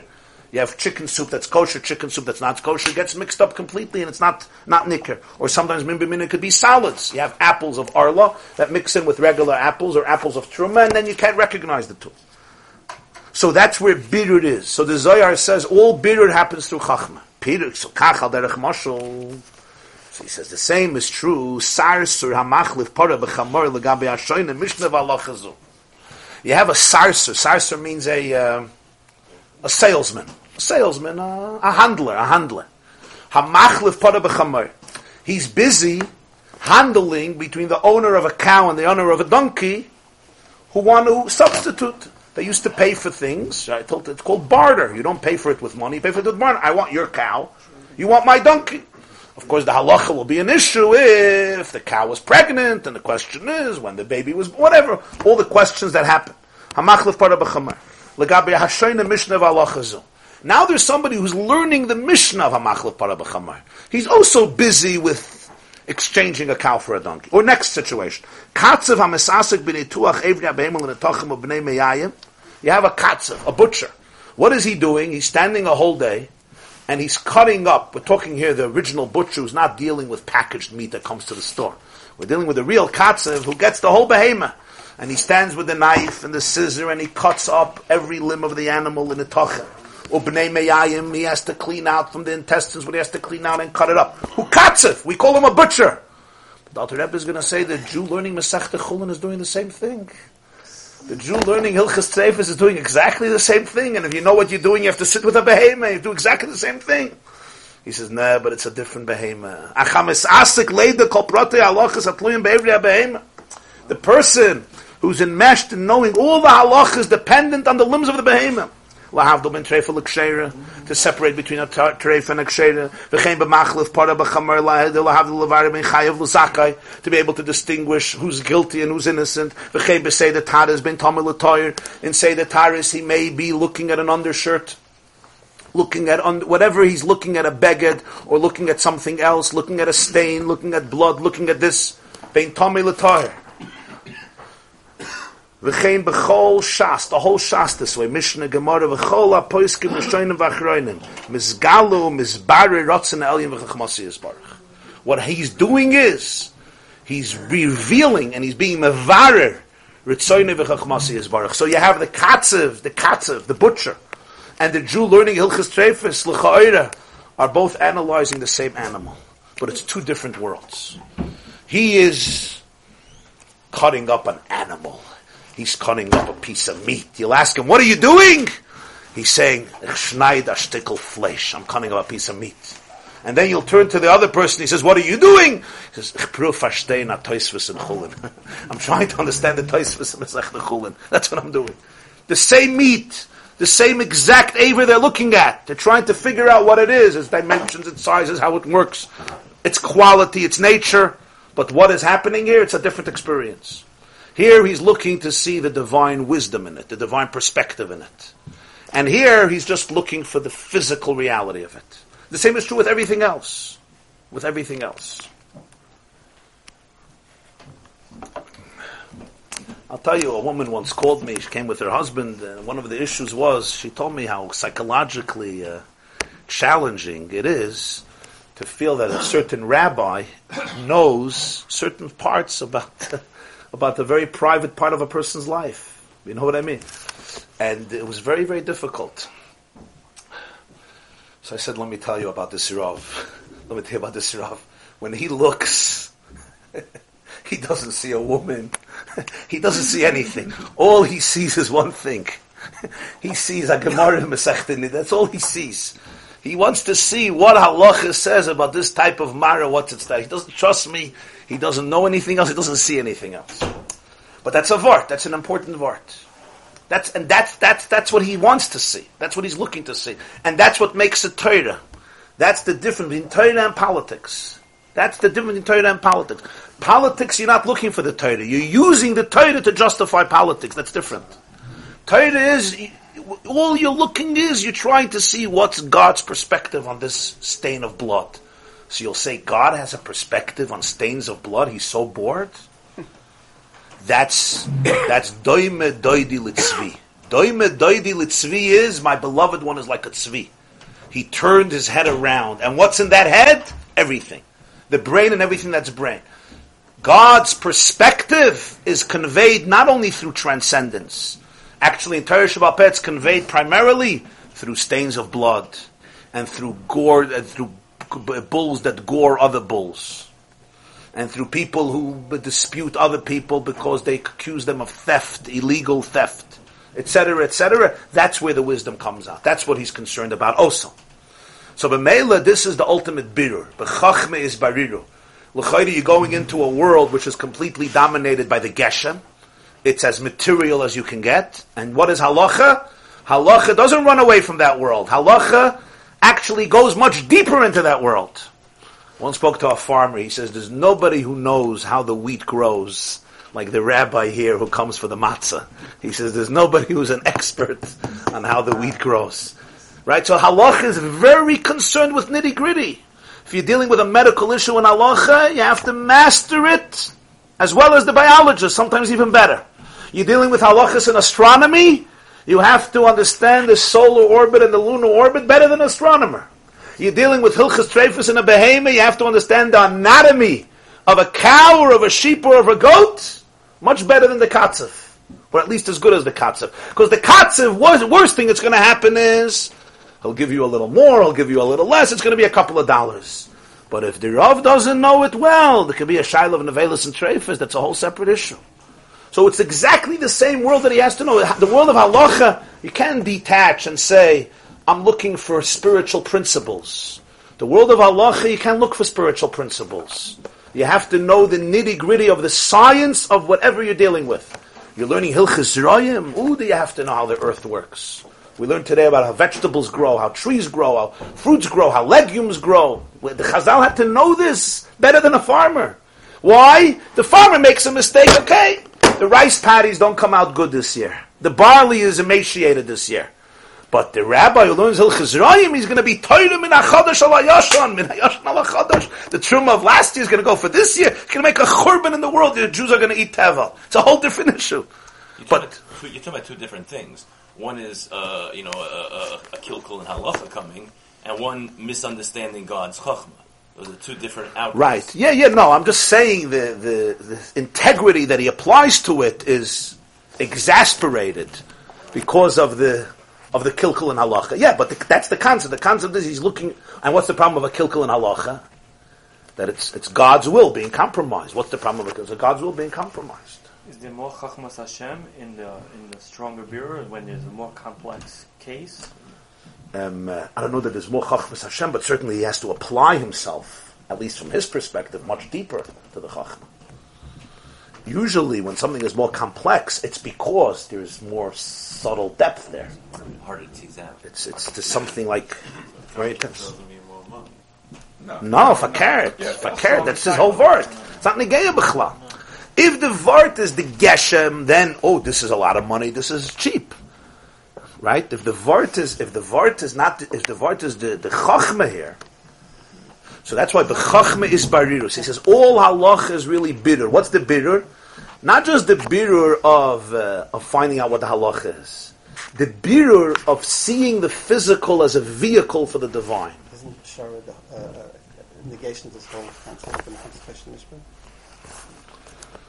I don't want to deal with it. It's a good question. Isn't compromise pshara a negation of this whole concept? No, because that kuf is a din in Torah. That kuf is a din in Torah. And in Gemara there's a machlaikas. Do we go with pshara? Don't we go with pshara? Right? The Bishur ben Karcha says, Yaakov Hadina Sahar. We don't believe in compromises. Halacha should break, should perforate mountains. And the Gemara says that's the shit of Moshe Rabbeinu.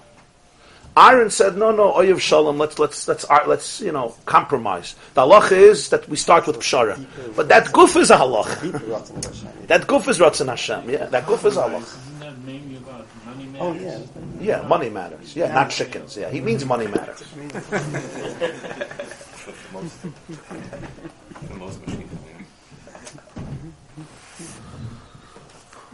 V'chein b'mitzvahs ma'isius atluyin b'mitzvahs. This is not only true about the learning, also mitzvahs ma'isius that are dependent on midday, so to speak. Mm-hmm.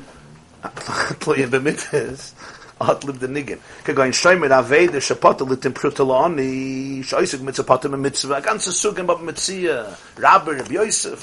A shoymer aveda, somebody who's watching an aveda, you lost something and he's watching it. So, uh, so the question is if a shoymer aveda is a getter of shoymer chinam or shoymer sacha. A huge machloikis bab mitzia.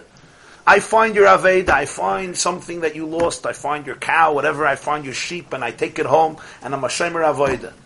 I watch it till you come and you give a simon and you take it back. Do I have the gather of a paid custodian, unpaid custodian? So l'chayr, I'm an unpaid custodian. Nobody's paying me. I'm doing it for free. So the Gemara brings a shit to Rabbi Yosef that Shomer Aved is a Shomer Sacha. Why? Because he gains money. What money does he gain? If a poor man, if a Gabite tzedakah would come right now and say, I want money, he doesn't have to give him because Oisik mitzvah and a mitzvah. And Baruch Hashem, people come around a lot Jewish homes, so therefore he's potentially he's a Shem Sachar. So he says, what's pshat? Vahainu. So now you start analyzing this Gemara. He's just giving an example. Im Isaac Balatzarcha l'shatcho l'nara. That's all if you're being Shemer Aved and you're doing something that the Aveda needs. For example, if it's a rug or clothes, you're shatcha, you're spreading it out, you're shaking it out from dust, from earth. It's no difference if this aveda belongs to a multimillionaire or belongs to a bitter man a kaptzen. No difference. Shomer aveda is a mitzvah. Now a poor man comes and the poor man says, "I need a couple of dollars." I'm not talking about if it's uh, stam. It comes for tzedakah. I'm not talking about adam reach. A person comes for tzedakah, and you say, "The shomer aveda. This is a guy who's multimillionaire, so let this go to the garbage."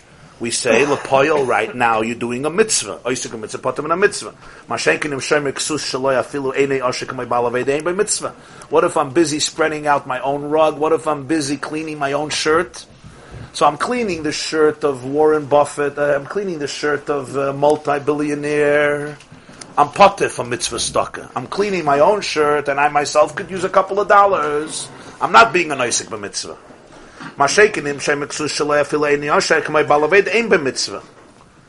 This halacha also does. Halacha is mevara this.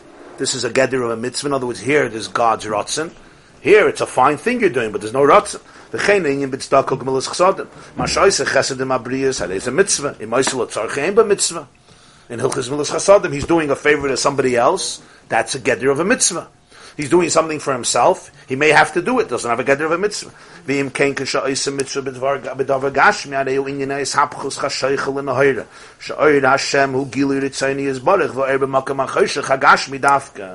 So therefore, all halacha, which applies to Ratzin Hashem and doing a mitzvah with a physical matter, represents, just like Purim, the transformation of darkness and light, where the light of Hashem is revealed in the place of Gashmi without canceling out the physical. Halacha does not deny a physical universe. If halacha denies a physical universe, it's not halacha. Halacha is always in a physical world. That's why bechachma is bariru. Birur is only min b'minoi ve'enoi nikr. If it's not min b'minoi ve'enoi nikr, there's no birur. Why is chachma is bariru? Because it's completely mixed into the world. In other words, halacha is finding the divine in the physical. Gilui Oir Hashem, which is Ritzoni is Baruch, where? So it creates not, you don't subdue the physical world, it's a form of transformation. The very physical arena of the universe becomes the platform upon which the divine will and wisdom rests. Here you have in one paragraph an entire book called Halachic Man, in one paragraph. An entire book. Rabbi Soloveitchik say for Ish HaHalacha, the, the thesis that he develops, what the man of Halacha is, how he sees the world, what he does with the world. Now the interesting thing is that he contrasts it with the mystical, with the mystical man. But okay, so that's a shtickle. Uh, This to was the Uh, Litvak. right. This to him was This the to was the Litvak. Litvak. Yeah, yeah. It's not you don't run away. You don't run away. So the Abalatanya says that's why when Mashiach comes, the world of halacha also remains intact. The world of Purim and the world of halacha, because both have that common denominator. They're not about aliyas ha'olamus. They're not about aliyas hanitzutzis. They're not about uh, segregating from the material to discover the divine. On the contrary, they're about full presence within the physical space. Achashverosh himself is the one who makes Purim, nobody else. Achashverosh came to the Purim parties. Who do you think came to the Purim party the next year? Achashverosh came to the Purim party. He became this low life, this low life who made the tzaddas. He was a guest at the because uh, because Mordechai came. If Mordechai came, he had to invite the boss. If Esther came, certainly Achashverosh came. He didn't want anybody, any, you know, he didn't want Esther alone. So you understand that Achashverosh was a main feature at the Purim party. This low life was there. It's not like he was killed. This is all a remnant of the concept of of Ishapche Chashoichel in So I mean, Zehu. if we take that, then what he's really, I think, saying is that when we think of Purim being a Nes Nistar, representing Nistar, it's not Nistar in the sense that we've always understood it, that God's presence was hidden in this miracle. It's, it's an illustration of the fact that God worked in a way that brought into the world where Yes. there is generally Hester. Beautiful. Islam. Yeah. Esther is vanoichi haster aster ponai bayoimahu, a world where there's generally Esther because it's yoim hahu. Hahu always means the yoim, the day, the light is concealed. And the chiddush is that in that time, and in that situation where there's usually Hester, meaning nature runs the world, politics runs the world, diplomacy runs the world, in that world, Purim happens. What does that mean practically? It's not that there was a Kriyas Yamsuf, the sea split. The sea never split. The way the miracle happened, if the New York Times would have reported on the Nace Purim, the word Nace would not be here. It would say, Esther is a smart, clever girl. She has, you know, the, the, she probably comes from a very shrewd family, and she manipulated her husband brilliantly, together with Haman, and uh, and that's what happened. There's nothing out of the ordinary. In the Megillah, suddenly you see a ganze Meise, Chashvedish, like drinking, and he made a party for 187 days, and he managed to kill his wife at the end of the party, and that's the third year of his kingdom. In the seventh year of his kingdom, that means uh, four years later, he gets a Queen Esther. Five years later, he appoints Haman. So when you're reading this, when you're living through the story, all you're living is through a regular political, uh, you know. yeah, that's what you're living through. There's no, there's no divine theme here. When we read the Megillah, suddenly the party 12 years ago all had to do with, with this. But that's the whole part of Ishapcha. Ishapcha means that the very physical story is the theme. You're not looking for another story. And this, of course, explains why the name of Hashem, as we'll see, is not in the Megillah. The only sefer of Tanakh that doesn't have the name of Hashem. So the Ibn Ezra says the reason is because this was a text that they knew the Persians are going to copy and learn in their schools. And when they're going to copy it, if it says Hashem's name, they're going to substitute it for their gods. So Mordechai and Esther didn't want to contribute to that. That's the pshat of the Ibn Ezra. Interesting pshat. The Lefid Alter Rebbe, the pshat is somewhat opposite. Yutke Vovke, the name of Hashem, that represents Gadol Hashem and Muhulal Ma'oid, Mamala Kalam and Sabiv Kalam. That's where you speak about Hashem as a Gadol. But Purim is rooted in V'ligdolasai Ein Cheker, there's no name over there. The name is always not Atzmus. Purim represents Atzmus, which never negates the physical, because there's no Chatzitza, there's no partition, as explained. So that's why there's no Shem Hashem in the Megillah, because it's rooted in a place that's deeper than names. So he says, "V'zeu hinei ze oimedacha kasleinu." This is the pshat over there in Shir Hashirim. It says, "This one stands behind the wall." B'chinas chachmasi ritzayni is baruch b'chinas is galus b'chinas ze binyani ha When a yid learns Torah, all of Hashem's wisdom and His will is completely revealed. Hinei ze. Ze means it's revealed. Ela sha'oimed acha. So why do we say it stands behind the wall? Hashem. Because a yid could learn Torah and he doesn't see the oir Hashem there. All he sees is he's learning about money and animals. That's what he sees. In other words, he gets caught up in the in the in the in the in the hechitimtza, and he doesn't experience the infinity that exists in every sugya. He doesn't see it from that perspective. Just like when we look at our world, what do we see? We just see physical matter. We don't see the light wave in the solar core. We don't see the light wave in the solar core. We don't even see a solar core. All we see is the wave, and that's what we see. So it's acha kasleinim, neshavane seichem, avdilin vaymed lenegde bekoisel, because the lack of the, the, the seichem the distortions, the sins separate, and it stands like a wall. This the pasuk continues. He supervises from the windows and he peeks out from the charakim. Charakim are uh, cracks. What's a window? A window is a hole that you make in a wall. Ah, your contractor charged you fifty thousand dollars for the window. That's a shaila. But the window is essentially cholol shenasa b'koisel.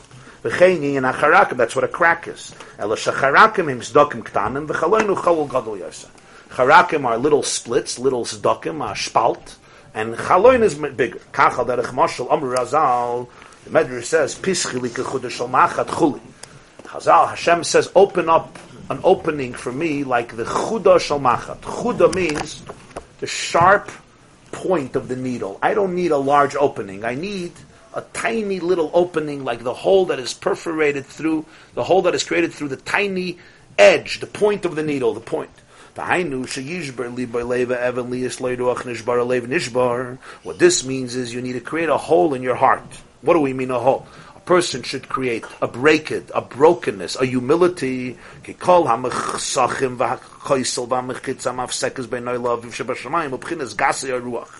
All the veils and all the walls and all the mechitzas that are a partition between man and his father in heaven is always the arrogance, al machshiv. So the person sees himself separate, as a separate egotistical entity. So cheftzei atzmai meaning his own chafetzim dealing with himself become more precious than cheftzei shemayim than Hashem's matters because he doesn't understand the oneness between them. So gaza saruach is ultimately that sense of arrogance and pompousness and egotism and that's why the worst thing for learning Torah is arrogance. The worst wall, the greatest wall that separates between you and Torah is arrogance, gasos. There's no wall like arrogance. Somebody who learns Torah with arrogance becomes the furthest away from what Torah is teaching. Because the moment there's arrogance, you block yourself off. He that's the tragedy. You're giving the Chagaval the Kashir right behind the wall. You have everything. You're talking about things that contain the full truth, and yet you have absolutely no vision of it. You're blocked off to everything. So he's learning Torah his whole life, maybe. And mamish acha kaslena, right behind the wall, you got everything. Zeh. Zeh, it's all begili. Hine elekenu zeh. Me'ein lasid love it. But there's a kaisel. There's a blockage. He cannot perceive that edelkeit of Torah. He can't perceive it. Because there's the, the gasus haruach, the arrogance, that doesn't allow this person to have the subtlety and the sensitivity to be able to see what Torah is. So now he finishes V'im kol now after everything that's been explained, Yuvan v'yevuer hetiv inyan Esther. Now we come back to the original story of Esther. Now let's remember his original problem in the Maimer. Esther meets Achashverosh's scepter twice in the Megillah. First time is, first time is chapter five, right? Anybody knows the Megillah here, or you forgot it already? Esther dresses up and she goes in, and it's at risk of her life. She doesn't know what the king is going to do, but he stretches out the golden scepter. All she do is she touch. All she does is she touches it, so the bodyguards don't kill her. And she pleads with him. She asks him to come to a party, and then another party, and Haman gets executed. But it's still not over. She comes to the king. He gives her the Haman's house and she comes and begs, and she falls by his feet, and she's begging him to cancel Haman's edict. And now again, he stretches out the sharvit, but here, as the Abal Tanya said, it's not that the sharvit is in his hand and he stretches it out and she touches the edge. He gives her the whole sharvit.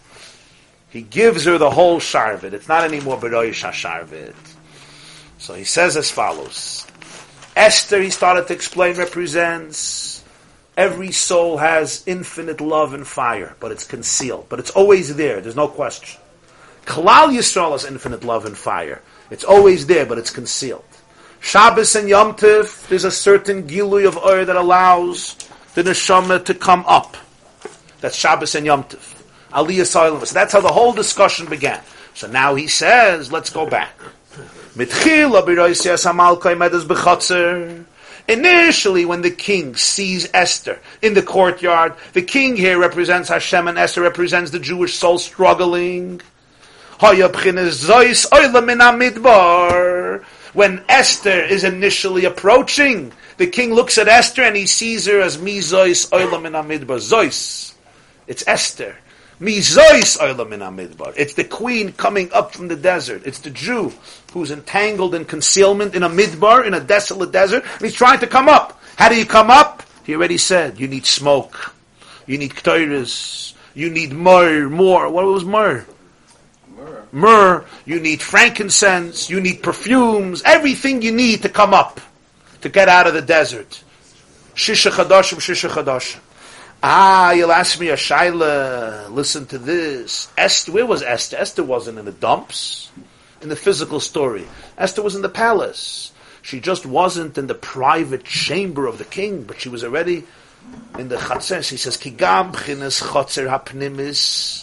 even the inner courtyard, lemidbar yechoshiv neged beis hamelech mamash. Legabe the house of the king, it's a desert.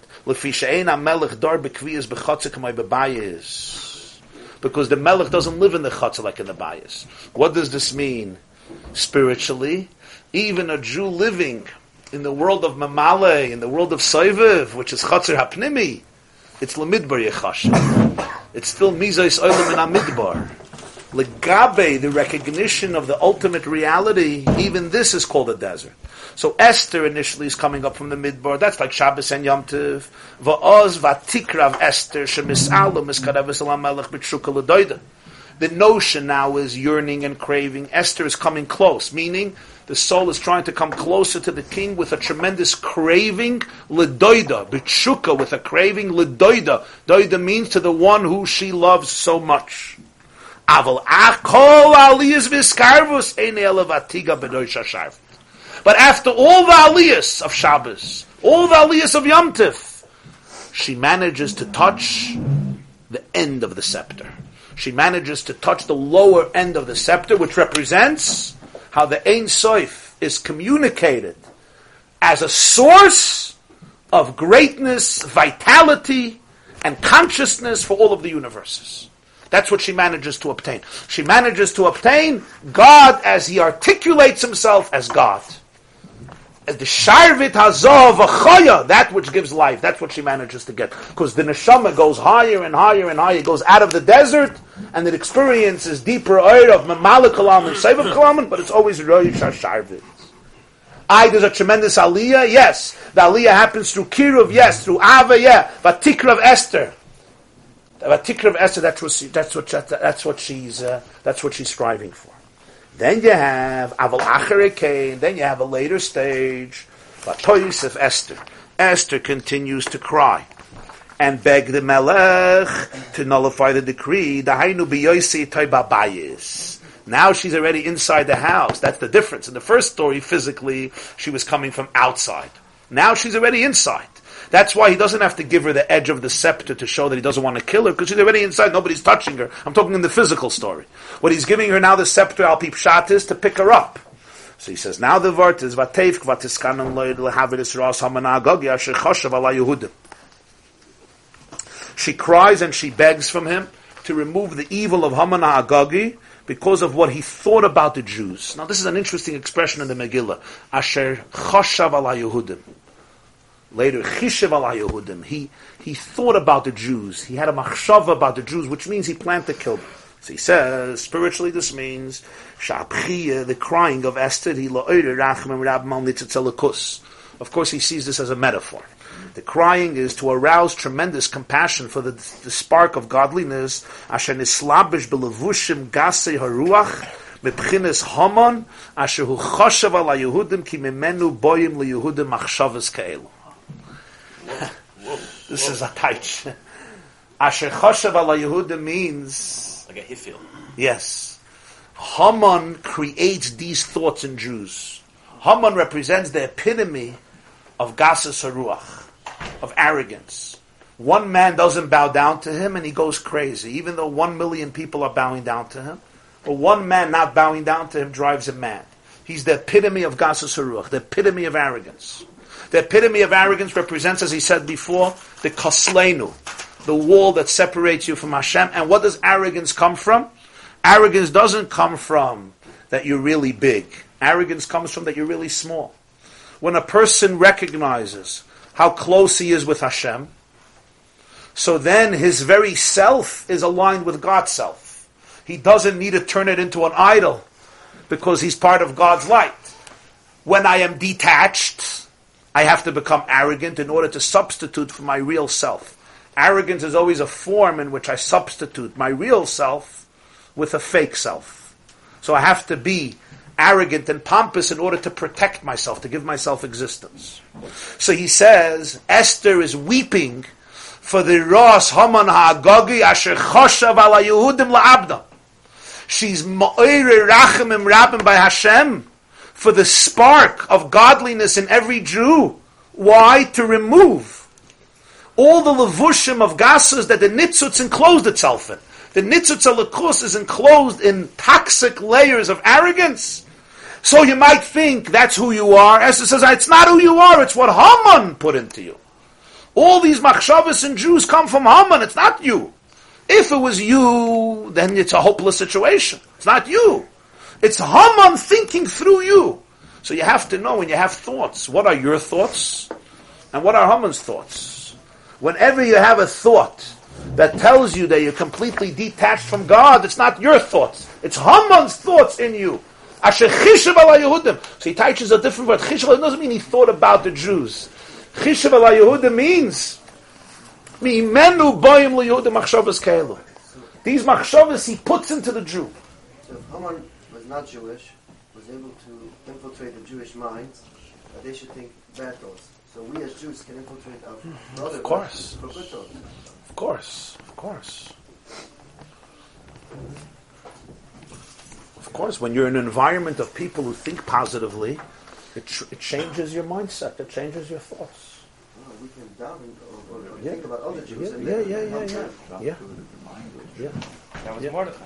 It's brought in Svardim, it's brought in Sifrei Kabbalah that you see sometimes you you sometimes you stare at somebody and they'll turn around suddenly. There's something in them that senses it, so the same is true in thought. You think about somebody and they turn around. I don't mean physically. They turn around spiritually. Telepathy. tell you, it was once 19, 1920, uh, 1929, the city of Riga, Latvia. The previous Lubavitcher Rebbe, the sixth Lubavitcher Rebbe, the Rebbe Rayatz, he was saved from Stalin's uh, death sentence. It was a, quite a serious story, and he made it out. And he was in Riga. It was Simchas Torah, and he spoke about this. That think he was speaking about the Jews left in Russia, most of his followers. So he said, "Machshava mo'elas." You think about somebody, and they turn around. You affect them. So somebody turned there. There was a yid there. His name was Talashevsky, and he says, "Aber was haben wir von them? What do we gain from it? You're thinking, but what does the guy? What does he gain from it?" He looked at him and he said, "Um wo bist du gewesen letztes Jahr?" and where were you last year? It's because I thought about you that you're here today. Where were you last year? He said, "Um wo bist du gewesen letztes Jahr?" Think where were you last year, where you were today. That's what he responded. So that, yeah, Machshava has a deep power.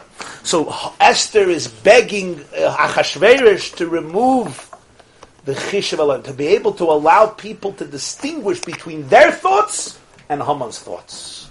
And if you could make that distinction, who the challenge is Well, she's that begging the Shalom. Huh? She's begging the Rebbeinu Shalom because the Nitzutz Elikus is dressed up in all the machshavas of Haman, all the levushim of Haman, Chishav ala Yehudim. And this is basically, here you have the whole idea that often we're not thinking our own thoughts. We're basically thinking other people's thoughts. How many relationships are based on this? Other people's thoughts become your thoughts, and you think it's you. And now you feel guilty, you feel, you can't even be there for them. That's the funny paradox. You want to be here for them, but because their thoughts become your thoughts, so now you become them. You can't even be here for them. If you would only be able to be yourself, you can actually be here for them much more. So, ah? Codependency and another hundred uh, thousand uh, associations. Haman a metaphor for Yetzer Hara from this angle? Yeah, Haman represents Haman. Haman represents Gasas Haruach, the ultimate Gasas Haruach, the ultimate detachment. He turns himself into Avodah Zarah because he doesn't realize that he's part of Kedusha. He's part of Kedusha. That's why all arrogance comes in two forms. Um, it looks like complete confidence and security, but really it's a reflection of the lack of, of, of, of, confidence. So you need Chudah Shalmachat to bust the balloon. Yeah, Chudah Shalmachat, yeah. a big balloon, you can't bust it with a Very good. thing. Looks good. A balloon you need chujama. So he says, "Va'az yishapchu chashaychel the. And then what happens is the darkness can be transformed into light. So now what happens? V'lachein va'yoshet hamelech la'ester es kol sharvit hazah. Now he doesn't give Esther Rosh Hasharvit. He gives her the whole Sharvit. Sheyoyir Oir Hashem begilui lamata dafka. The Oir Hashem, which Oir? The Oir of Atzmus. Ani Hashem Lo Shanisi. The whole Sharvit. Not the part of the Sharvit, the end, that goes, so to speak, represents the communication into the worlds. The whole Sharvit, the whole Oir that stands by the Melech himself, that's what he gives to Esther. That that Oir Hashem should be given to Esther. The Oir Hashem is always there, but that Esther should be able to have it. In other words, Esther represents the soul down here, Lamata Dafke, in the physical world. It should be revealed. Va'az, what happens? Vatokam Esther. The first story it says Vatikrav Esther. Here it says Vatokam Esther. What's the difference? Vatikrav means she's far, she's trying to get close. Pirush, Shekam al Amdav al Matzava. She stands up fully. He said before, Nafla loy soisif kum psulas Yisrael.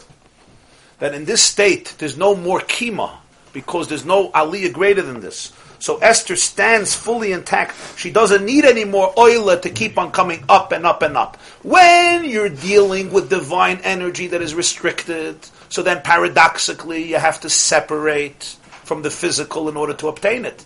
The more spiritual sensitivity, the more light. The less attachment to physicality, the more oil. The more ruchnius, the less gashmius, the more sensitivity. That's the general process of history. Eishes chayil, ateres, baila.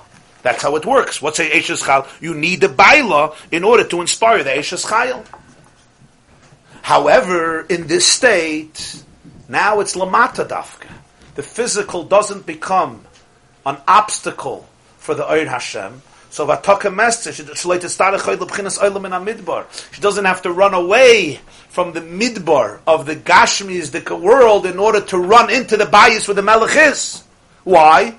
Because when Atzmus Oir Hashem is revealed, then darkness becomes transformed into light. Then the Gashmius becomes as close as the Ruchnius. It says now something else. She stands in front of the king. This lefonov doesn't mean in front. Lefonov means literally before, higher. Sheteva madrega gdoila lefonov kamashakos of eishes chayla teres baila. Melech represents malchus malchus lamim. The way Hashem is a melech, the way He already articulates Himself in a term of malchus.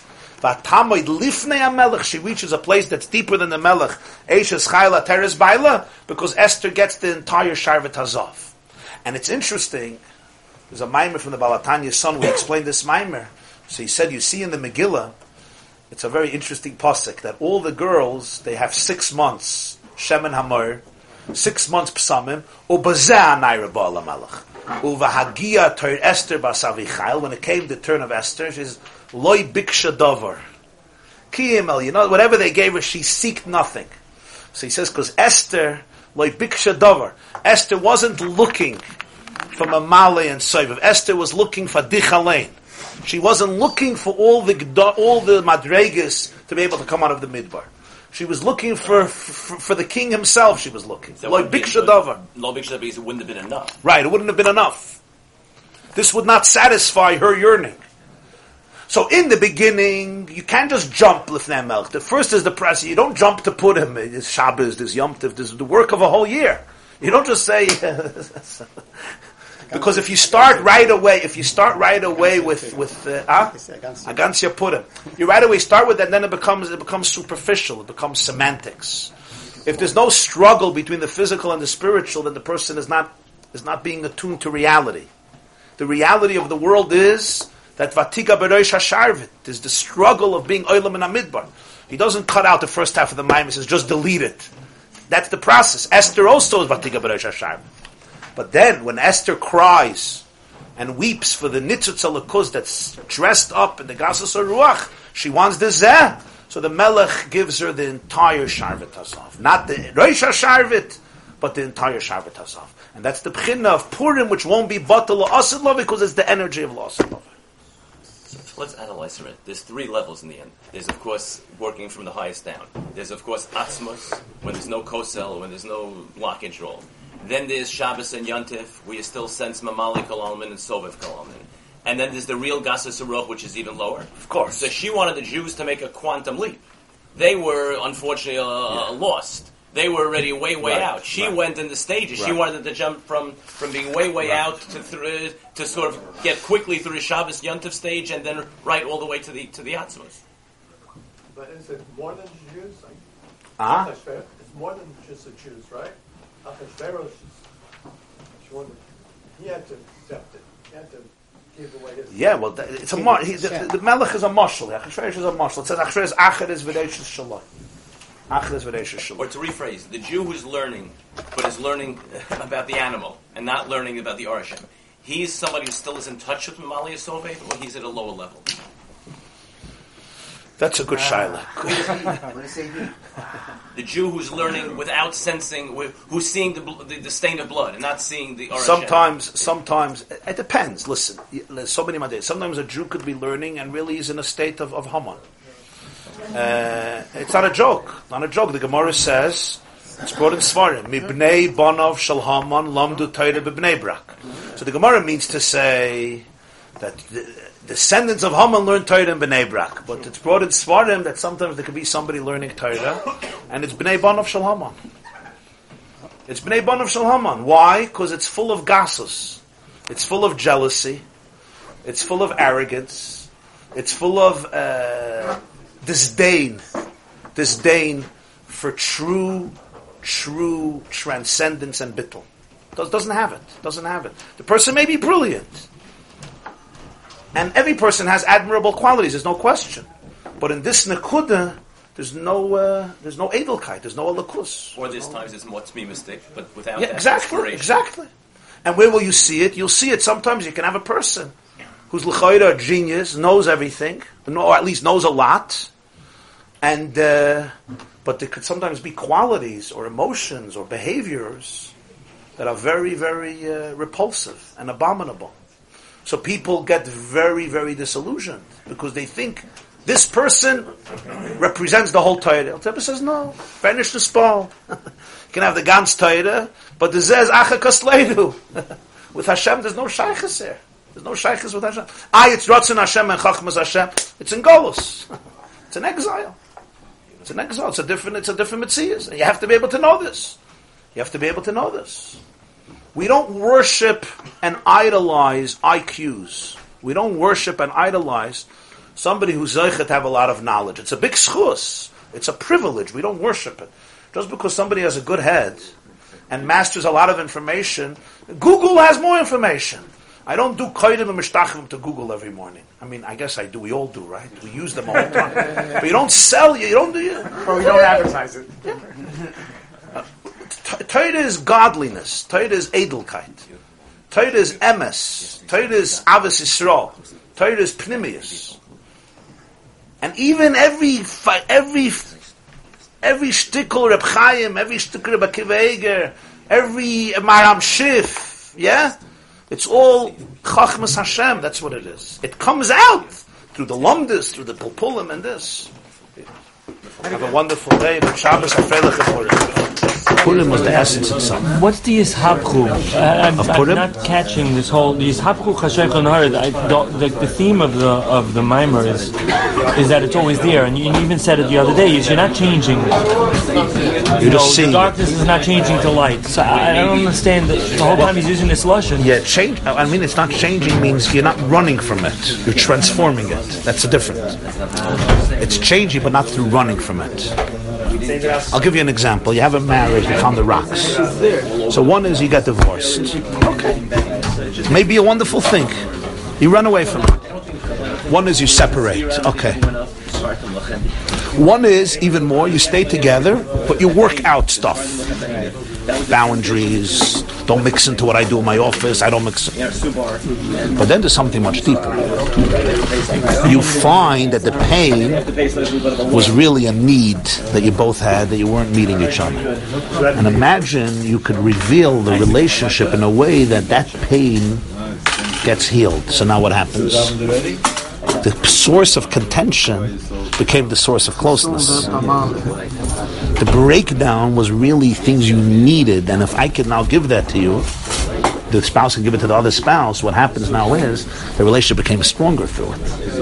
That's what is. Not only did not run from it, you revealed how this is a catalyst, but this is this is this is painful work, but it's real work. And what the real work shows is that there was never a separation. Separation was only a distortion of conception. Kasleno. That's what we mean. So you see that the darkness Of is perception. really light. The You see darkness that is really light. That's the. It doesn't mean it wasn't painful. It was painful. The Gzeira of Purim was painful. It's the it's the ruts of the show dance where you're far apart and you think you're facing the opposite way because you still Really? dance and you come back. Yeah. It's a more grand. It's dance. also brought. It's brought in Svarim that every every phase of Purim, who decided whatever should happen on Purim? Haman decided everything. Why? Who decided that Yud Gimel Adar should be the day that Jews will kill their enemies, and Purim should be the Yom? Haman, because he made a goral and he made that day. Who decided that Esther should become the queen? Haman, because he killed Vashti. Okay. Who decided that he should hang on a tree? Chamishim Amah. He, because he prepared it for Mordechai. Who decided that Mordechai should be led on a horse throughout the city? He, because he made it for himself. So the whole story was planned by Haman. It's just he planned it in one way. So, This is the future. this is the whole thing. Nothing was changed. It's not a story. So we had to get rid of him. yeah, Paray didn't plan Yitzias Mitzrayim. Haman planned Purim. Haman made the schedule. Why do we celebrate Yud Gimel Yud Aleph Adar? Haman chose the date. Nobody else. Why did we celebrate by killing all the enemies? Because he made they should come to the Jews. Every detail is Haman. He, he appointed Esther. He appointed Mordechai on the horse. He appointed his own tree. He had, he wore three corner Huh? hat. He wore three corner hat. Someone, someone, makes, v'chuli. someone makes this nikuda. Yeah, yeah, yeah. It's only a. It's only a. You understand what I'm saying? Yeah, but I don't understand why we have to. The why we have enemy to wipe did it. them out. Uh, Peter's Torah is like it's like it's like you shouldn't be wiping him out. You should be embracing it in a certain way. It's Fort, not Mashiach. the Gemara says, why don't we say Hallel on Purim? Because Akati Avdi Achashverosh Anan. We're still servants of Achashverosh. So on one level, it's a Maila that it's Achashverosh himself who did it. We're still his servants. But it's still not lost love. We don't say on Purim. The Gemara says Akati Avdi Achashverosh. So in this Maimer, Avdi Achashverosh is a Maila. Because... Uh, because it's happening under his watch. In other words, it's his hapcha. But you can't say the Gemara says you can't say hallelujah v'loy. We say hallelujah, hallelu avdei Hashem, loy avdei Achashverosh. It's for not losid love. Losid love uh, it'll be his hapcha. But now you don't have that level of a hapcha. You have me'ain losid love. You wipe out the, the gas The toxicity. The gas Where did you learn that word? I thought uh, a new house would put that on. So there's a different, by Yitzis Mitzrayim, let's say, it was this negative spirituality. V'makim mitzrayim b'vchireim. Malachim. Here he didn't kill Achashverosh. Okay. So the same energy, the same spirit, whatever, whatever it was. Achashverosh's drunkenness became the source of the Yeshua. Achashverosh being a shikr, Ketov Lev HaMelech Bayoyin, that's what caused the Yeshua. Everything in Achashverosh caused the Yeshua. Lenny, you were typhus? You got the Rosh HaSharvet or the whole Sharvet? Huh? Which Sharvet did you get? The Rosh HaSharvet or the whole Sharvet? I refuse to answer on the grounds that might incriminate myself. The, the, the Mishka Yain, that was on Pesach? Yeah. Was That was on Chalamoy or the first? Tez Zayin Nissen. That's fine. So you're Dalet. She came in on the third day. If the first fast, the first day was Yudalit, so Yudalit Tesvav Tezayin, she came. It's brought in Shulchan Aruch that on the second day of Pesach you should eat something extra by lunch. You know that, right? Zecher for the Sud of Esther. You know that some people say that Esther wanted to be Yoitze the Dal- Dalit Koises. So she made a Mishteh Hayaye. You know that? Nah, first time I heard it. Esther wanted to be Yoitze Dalit Koises, so she made a Mishteh Hayayin. They say in Spain, by the Inquisition, there was Rosh Hashanah, and the Marranos put up a concert, a symphony, and they blew shofar. They blew shofar by the symphony. So Esther made a party with wine so she could drink Dalit Kaisis. Nobody bothered her. Ain't Kais, that's right. Nobody knew she's Jewish. She downed four cups of wine. I'm a chaya. She fit into the program. Achashverosh also drank. Fine. That's what it says. Sneaky Jews. Huh? Sneaky. In the most positive way. I heard from one of the chief rabbis of Israel that he once went to Spain and he gave the king of Spain a shofar, a big shofar, you know, the the Yemenite shofars. He says, "Why are you giving this to me?" So he says, "Because 500 years ago, in the 1400s, Jews blew this during a symphony on Rosh Hashanah that they made in Spain, because if they would blow shofar on the open, they would be burnt on the stake." He says, "Now to celebrate the fact that Spain turned around." I'm giving you an open shofar. This we had to once blow by you clandestinely, and now we can blow it in the open. This is what he gave to the king. One of the chief rabbis of Israel told me. He went to Spain, he gave him the gift. now, This class is brought to you by the yeshiva.net. Please help us continue the classes. Make even a small contribution at www.theyeshiva.net slash donate.